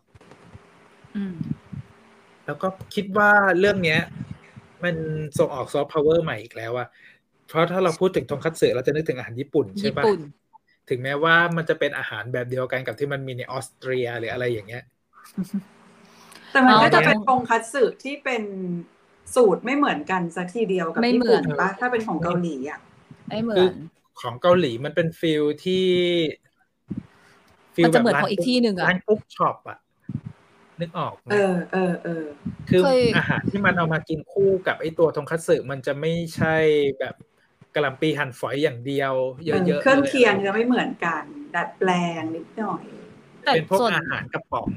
อเมริกันน่ะไอ้พวกก็เนี่ยเขาก็จะมีเป็นถั่วลันเตาเหมือนถั่วลันเตากระป๋องแล้วก็อะไรอย่างนั้นน่ะไม่รู้เป็นนัตโตะหรือว่าอะไรเบคบีนอะไรอย่างเงี้ยเบคบีนถั่วขาวอะไรอย่างเงี้ยอ๋อถั่วขาวนั่นแหละแต่อร่อยค่ะอยากจะบอกว่าไปเกาหลีก็ไปกินทงคัตสึเกาหลีได้ค่ะไม่เคยกินทงคัตสึเกาหลีเลยเอาไว้ต้องไปลองถ้าได้ไปอีกเป็นหนึ่งในอาหารที่วัยรุ่นแบบฮิตมาตลอดชีวิตฮิตเพราะว่าจริงๆพูดหนูอะรู้จักทงคัตสึเกาหลีแบบหน้าตาแบบเนี้ยจากตอนที่ดูรายการเชฟแบ็กก็แหละที่เขาไปพัฒนาธุรกิจอะค่ะแล้วก็เลยเห็นว่าอ้าวเฮ้ยทงคัตสึแบบเกาหลีมันอย่างนี้ขนาดนี้เลยเหรออะไรเงี้ยหมายถึงว่าเราเห็นกระบวนการทำเนาะอะไรอย่างเงี้ยแล้วก็รู้สึกว่าแล้วหลังจากรายการนั้นออกอ่ะส่วนตัวคิดว่าเหมือนร้านทงคัตสึมันเกิดขึ้นเยอะเพราะมันมีร้านทงคัตสึนึงอ่ะดังมากในรายการนั้นอะไรเงี้ยเราก็ฮิตไปเลยแต่มันอาจจะฮิตมานานก่อนหน้านั้นแหละด้วยความที่เป็นอาหารที่ก็กินง่ายป่ะเกาหลีมันก็มีแข่งไอ้รายการ Top Chef อะไรอย่างนี้ด้วยแล้วแชมป์อันดับ1ของรายการเนี่ยก็ไปทำร้านทงคัตสึขายฮิตๆเลยที่เกาหลีตอนนี้แล้วเอาจริงๆซอสทงคัตสึของเกาหลีนี่คือมันจะไม่คล้ายกับไม่คล้ายญี่ปุ่นไม่คล้ายญี่ปุ่นเลยคือเขาจะมีผสมผสานฝั่งยุโรปมาเยอะมากบางรายก็เป็นเดมิกราซอสลาดไปอะไรอย่างเงี้ยนั่นแหละใครไปเกาหลีนะครับเบื่ออาหารเกาหลีที่เป็นแบบที่เราไปแล้วกินจงกิมจิอะไรแนะนำทงคัตสึค่ะเรียนเชิญนั่นแหละฮะแต่เข้าซีรีส์นิดนึงการที่เอานำซานทงคัตสึมาทำร้านอาหารเนี่ยอย่างที่เราคุยไปแล้วอ่ะมันเลยเป็นจุดหนึ่งที่รู้สึกว่าเอ๊ะการที่เขาจะทำสถานที่ใหญ่โตแปะป้ายชื่อนำซานทงคัตสึไว้เนี่ยเหมือนจงใจที่จะสื่อสารกับดูชิคหรือเปล่าใช่เพราะว่าป้ายเปิดก็จะแบบให้เธอเข้ามาทักทายบ้างเหมือนเป็นป้ายให้มองเห็นจากข้างบนน่ะคือสังเกตว่าป้ายร้านอ่ะมันจะไม่ได้อยู่ตรงจั่วบ้านหรืออะไรที่เป็นด้านหน้ามันอยู่ที่สุด เออนั่นแหละเหมือนจะให้เห็นจากข้างบนนั่นแหละแล้วก็คือจะบอกว่านำซานทงคัตสึเนี่ยตัวนำซานเองเนี่ยถ้าใครไปเกาหลีแบบก็จะรู้ว่ามันคือเอ็นโซทาวเวอร์ไอ้ตัวนำซานทาวเวอร์ที่เป็นแลนด์มาร์คสำคัญของเกาหลีนะซึ่งมันก็เป็นแบบอยู่ที่ย่านนำซานอยู่บนเนินเขาขึ้นไปนำซานซานมันแปลว่าเขาอะเนาะนั่นแหละแล้วก็ในฉากเรื่องนี้ก็จะเห็นว่ามันก็จะเป็นฉากหลักของไอ้หน่วยไอ้ตัวหน่วยข่าวกรองในที่เปิดหน้าต่างออกไปจากห้องทำงานแล้วก็จะเห็นนำซานทาวเวอร์อยู่ฝั่งตรงข้ามห้องทำงานมีฮยอนมันก็เลยเป็นรูปที่ถูกเอาไปใช้ในโปสเตอร์ตัวล่าสุดที่เขาปล่อยมาที่เป็นรูปการเจอกันของมีฮยอนกับดูชิกที่ดูชิกลอยอยู่นอกหน้าต่างอย่างเงี้ยและฉากหลังก็เป็นนำซานทาวเวอร์ซึ่งเขาก็โปรโมทไว้แหละว่าเนี่ยมันคือสถานที่ที่เต็มไปด้วยความทรงจำของทั้งสองคนดังนั้นจะมีอะไรมากกว่านี้อีกไหมเราติดตามชมกันอ่ะมาสุดท้ายแล้วคือตอนนี้เนี่ย EP 8 กับ 9 เขาพาเราย้อนกลับไปในอดีตแล้วใช่ไหมแต่สิ่งหนึ่งที่มันถูกทิ้งไว้ในยุคปัจจุบันคือการไล่ล่าคนมีพลังพิเศษมันยังไม่จบลงแน่นอนแล้วการไล่ล่ามันจะเป็นยังไงต่อไปหลังจากนี้เนี่ยคือที่มันน่าจับตามองเลยเพราะว่าเรื่องมันบิดถ้าดู Marvel ก็คือเหมือน2สัปดาห์ที่ผ่านมาเราเป็นเรื่องเอเจนต์คาร์เตอร์อะไรอย่างเงี้ยพาย้อนกลับไปดูรักแรกของกัปตันอเมริกาอะไรอย่างนั้นดังนั้นแล้วเหมือนมันตัดจบเลยเนอะเพราะตอนนี้ตั้งแต่ EP 8 มามันก็จะมาเล่าเรื่องย้อนอดีตแล้วคิดว่าเดี๋ยวมันก็คงจะมาบรรจบกันกับปัจจุบันแล้วก็เล่าต่อทางรุ่นลูกรุ่นอะไรก็น่าจะกลับมากำลังรอดูอยู่ว่า EP 10 ที่จะมาสัปดาห์หน้า 10-11 เนี่ยมันจะกลับมายุคปัจจุบันเลยหรือเปล่าเพราะมีคนเก่งไว้ว่าเอ๊ะมันอาจจะแบบ3ตอนนะครับ3ตอนให้มันแบบชัดๆไปเลยว่าในอดีตเกิดอะไรขึ้นแล้วก็กลับมาค่อยกลับมาอะไรอย่างเงี้ยเพราะว่า2ตอนเนี้ยมันถึงตอนที่เรารู้แล้วว่าทำไมจู่ๆพ่อของบงซอกเนี่ยถึงหายไปมันมีสตอรี่อะไรเกิดขึ้นในอดีตอย่างเงี้ยตอนนี้มาถึงจุดนั้นแล้วแล้วก็อย่าลืมว่าแก๊งของแฟรงค์อ่ะมันมีสุดที่ตัว G นะแล้วก็ไม่รู้ว่าใครจะถูกส่งมาต่อจากแฟรงค์หรือแฟรงค์จะตายไหมโดนรถไฟไหม้ไปแล้วจะรอดไหมอะไรไม่หรอกเราแอบคิดว่าใจนึงแอบคิดว่าเอาอีกอ่ะสร้างประเด็นอีกอ่ะใจนึงแอบคิดว่าเขาไม่น่าตายอ่ะเพราะว่าปมในใจเขามันยังไม่ถูกคลี่คลายเลยมันจะคาไว้อย่างนี้ไม่ได้แต่จะรอดด้วยวิธีไหนจะรอดยังไงอันเนี้ยไม่รู้ต้องไปลุ้นต่อส่วนดิฉันฝันว่าชีแฟงตายแล้วแล้วก็เรื่องมันอาจจะดำเนินไปโดยที่อาจจะไม่ได้ส่งเด็กเอตัว A B C D E มาแล้วก็ได้แต่อาจจะคิดว่า A B C ที่เหนือกว่านั้นที่ต่างๆเว้ยคือคิดว่ามันไม่น่าจะมีมันน่าจะกระจายไปทำงานในที่ต่างๆใช่กระจายไปรอบโลกคิดว่า A B C D E อ่ะจะไม่มาเพราะว่าเราได้เห็นหน้าไปหมดแล้วแล้วก็ดูทรงแล้วไม่เห็นหน้าไม่ใช่ใช่ A B C D E มันไม่ใช่เด็กเอเชียเลยเท่าที่ดูเร็วๆแต่ว่าตัว G อ่ะไม่เห็นว่าเป็นเอเชียหรือเปล่าแล้วก็เลยคิดว่าถ้าจะมีอาจจะเป็น G มาก็ได้เป็นไปได้นี่ชอบอันนี้ไม่เห็นศพเท่ากับไม่ตายจริงมันมีซีรีส์บางเรื่องที่สอนให้เราคิดแบบนี้แล้วมันหลายเรื่องแล้วแหละเรื่องที่เราเห็นศพแล้วมันฟื้นอะไรคะเป็นเฮาส์หรอเยอะค่ะเดี๋ยวว่าแต่เป็นเฮาส์เลย Alchemy of Souls แม่งก็ฟื้นแล้วนี่ก็คิดว่ามันคงจะต้องดำเนินไปในเชิงไม่รู้นะนี่ส่วนตัวคิดว่าไม่น่าจะต้องเล่าในอดีตเยอะเพราะค่อนข้างน่าจะครอบยังไม่ได้ดูพูดก่อนว่ายังไม่ได้ดู 8-9 แต่ก็คิดว่า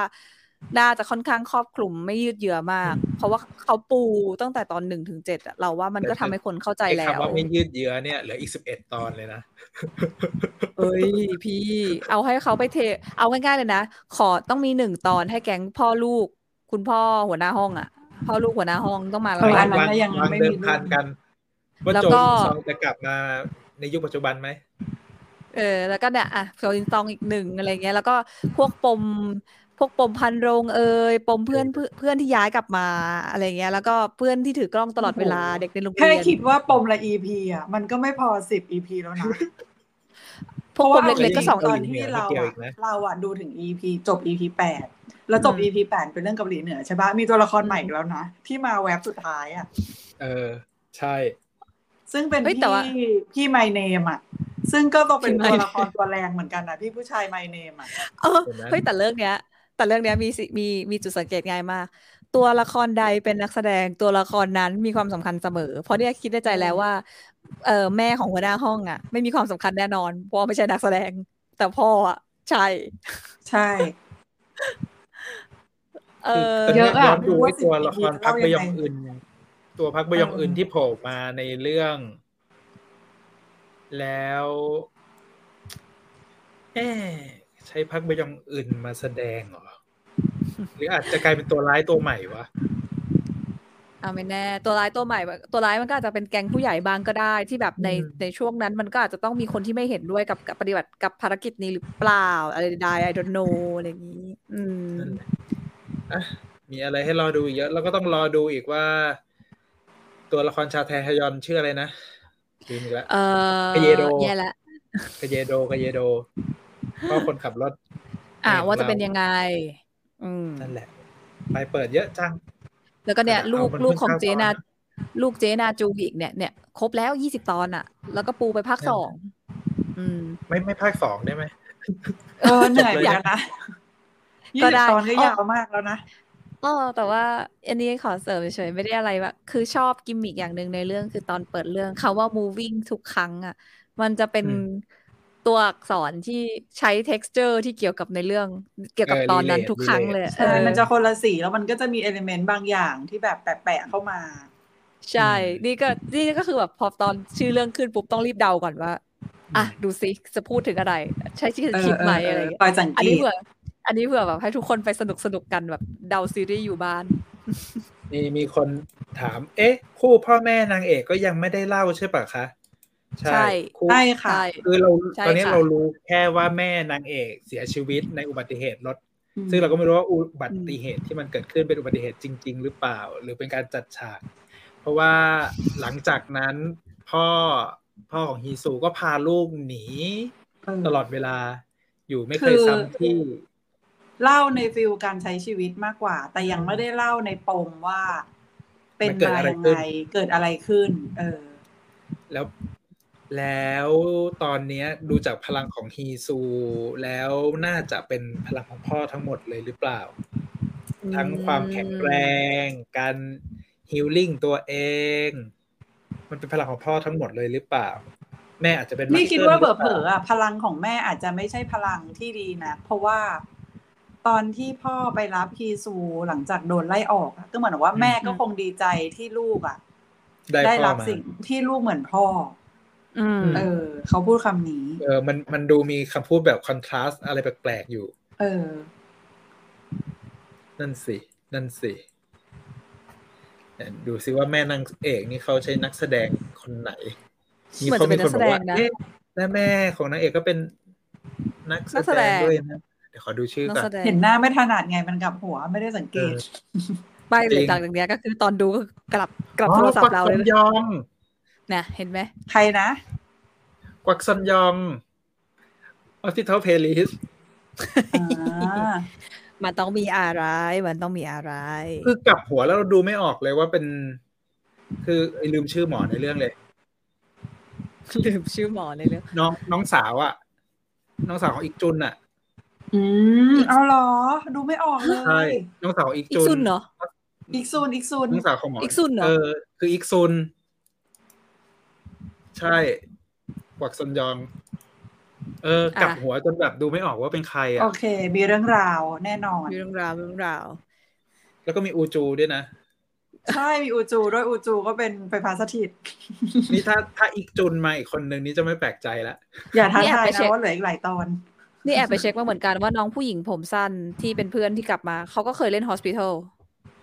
อ๋อใช่ชิมตันกีแต่น้องผู้หญิงผมสั้นนั้นก็เล่นทั้งRevenant Our Blue ใช่เล่นหลายอันเหมือนกันแต่ก็เล่นเป็นตัวรันทดทั้งหมด ทุกตัวที่เขาเล่นรันทดหมดหน้าเขามันทรงนั้นน่ะต้องยอมว่ามันมีตัวละครที่ถูกทิ้งไว้อีกเยอะทำไมจะไปย้อนดูตั้งแต่ EP 1 หรอไม่ไหวนะจะไปเก็บโลกจิตเกินมันทุกตัวที่เป็นเอาง่ายๆทุกตัวที่เป็นนักแสดงอ่ะไม่ได้มาแค่นั้นหรอกมันไม่หายไปมันไม่มาแบบเดียวแน่นอนอย่างที่เรามันต้องมีมาเล่าอะไรกันนะตัวไหนที่ได้สปอตไลท์นะครับเดี๋ยวมันมาอีกครับเดี๋ยวต้องมาอีกแน่นอนครับฝากทุกคนตาผีร่วมกันค่ะณจุดนี้พอพูดแล้วนึกถึง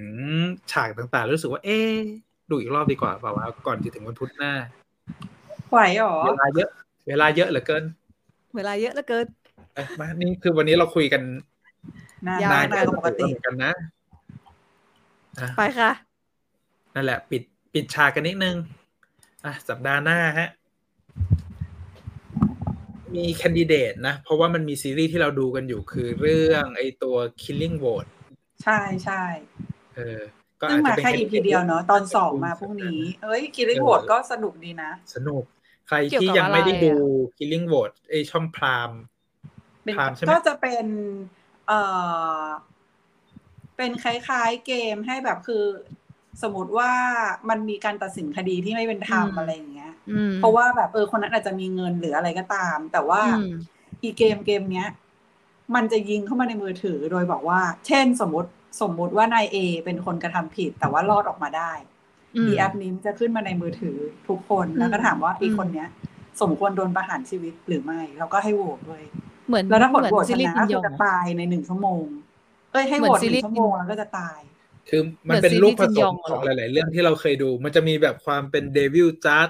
มีผสมกับเมาส์เข้าไปด้วยมีผสมบลายเข้าไปอีกเราดูซีทั้งนั้นอ่ะสไตล์เรื่องซีรีส์สนุกเลยสนุกก็ใครยังไม่ดูก็ตามไปดูก่อนได้เดี๋ยวสัปดาห์หน้าอาจจะได้คุยกันว่ามันอะไรยังไงอันนี้ในพรามใช่ป่ะอันนี้ในพรามใช่ป่ะเพราะอันนี้ติดถ้าพรามติดอีกเรื่องนึงแต่เป็นซีรีส์ญี่ปุ่นตอนนี้ดูอยู่แค่นี้เองอ่ะ DP ก็ดูจบไปแล้วก็มีอีกเรื่องหนึ่งในวิว Love My Lovely Liar วังมินทยอนกับน้องคิมเบอร์ก็เป็นทรงโรแมนติกมีเรื่องเนี้ยที่อยากดูไม่รู้มีใครดูหรือเปล่าที่เป็นฮันจิมินอะสนุกป่ะมีใครดูไหมเฮ้ยดู Netflix อะยังไม่ได้ดูตอนแรกเฮ้ยคือมันเป็นแฟนตาซีที่โบ๊ะบะคอมเมดี้เหรอติดตลกเยอะมากแล้วก็อีมินกิเล่นตลกอะนึกถึงอีมินกิในMy Liberation Note ไม่ได้แล้วเป็นคนแบบนั้นน่ะแต่ฮาหน้าตาแบบนั้นน่ะหน้ามึนๆโอเคเดี๋ยวจะไปเอาสักตอนนึงแล้วนี่ก็ดีใครเครียดจากซีรีส์โหดๆทั้ง2เรื่องครับไปเอาความฮาได้ที่มันชื่อเรื่องอะไรนะอะไร Behind the Touch มีคำว่า Touch อ่ะแต่ว่าจำไม่ได้นางเอกได้รับพลังวิเศษมาจากวันที่ดาวตก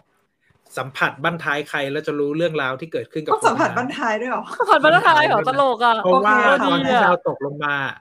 ไปสัมผัสตูดวัวอยู่เป็นสัตวแพทย์กำลังจะเช็คอันวัวแล้วก็ดาวตกฟุบก็ดีนะที่ตอนนั้นจับก้นวัวอยู่ค่ะไม่จับส่วนอื่นที่มันแย่ไปกว่านี้ไม่ดีเลยนะเนี่ยไฮโยทันนี่ก็หาอ่ะไปโอเควันนี้จบแค่นี้ละกันเนาะไปแล้วครับสัปดาห์หน้าว่ากันใหม่ครับทุกท่านค่ะบ๊ายบายค่ะสวัสดีค่ะ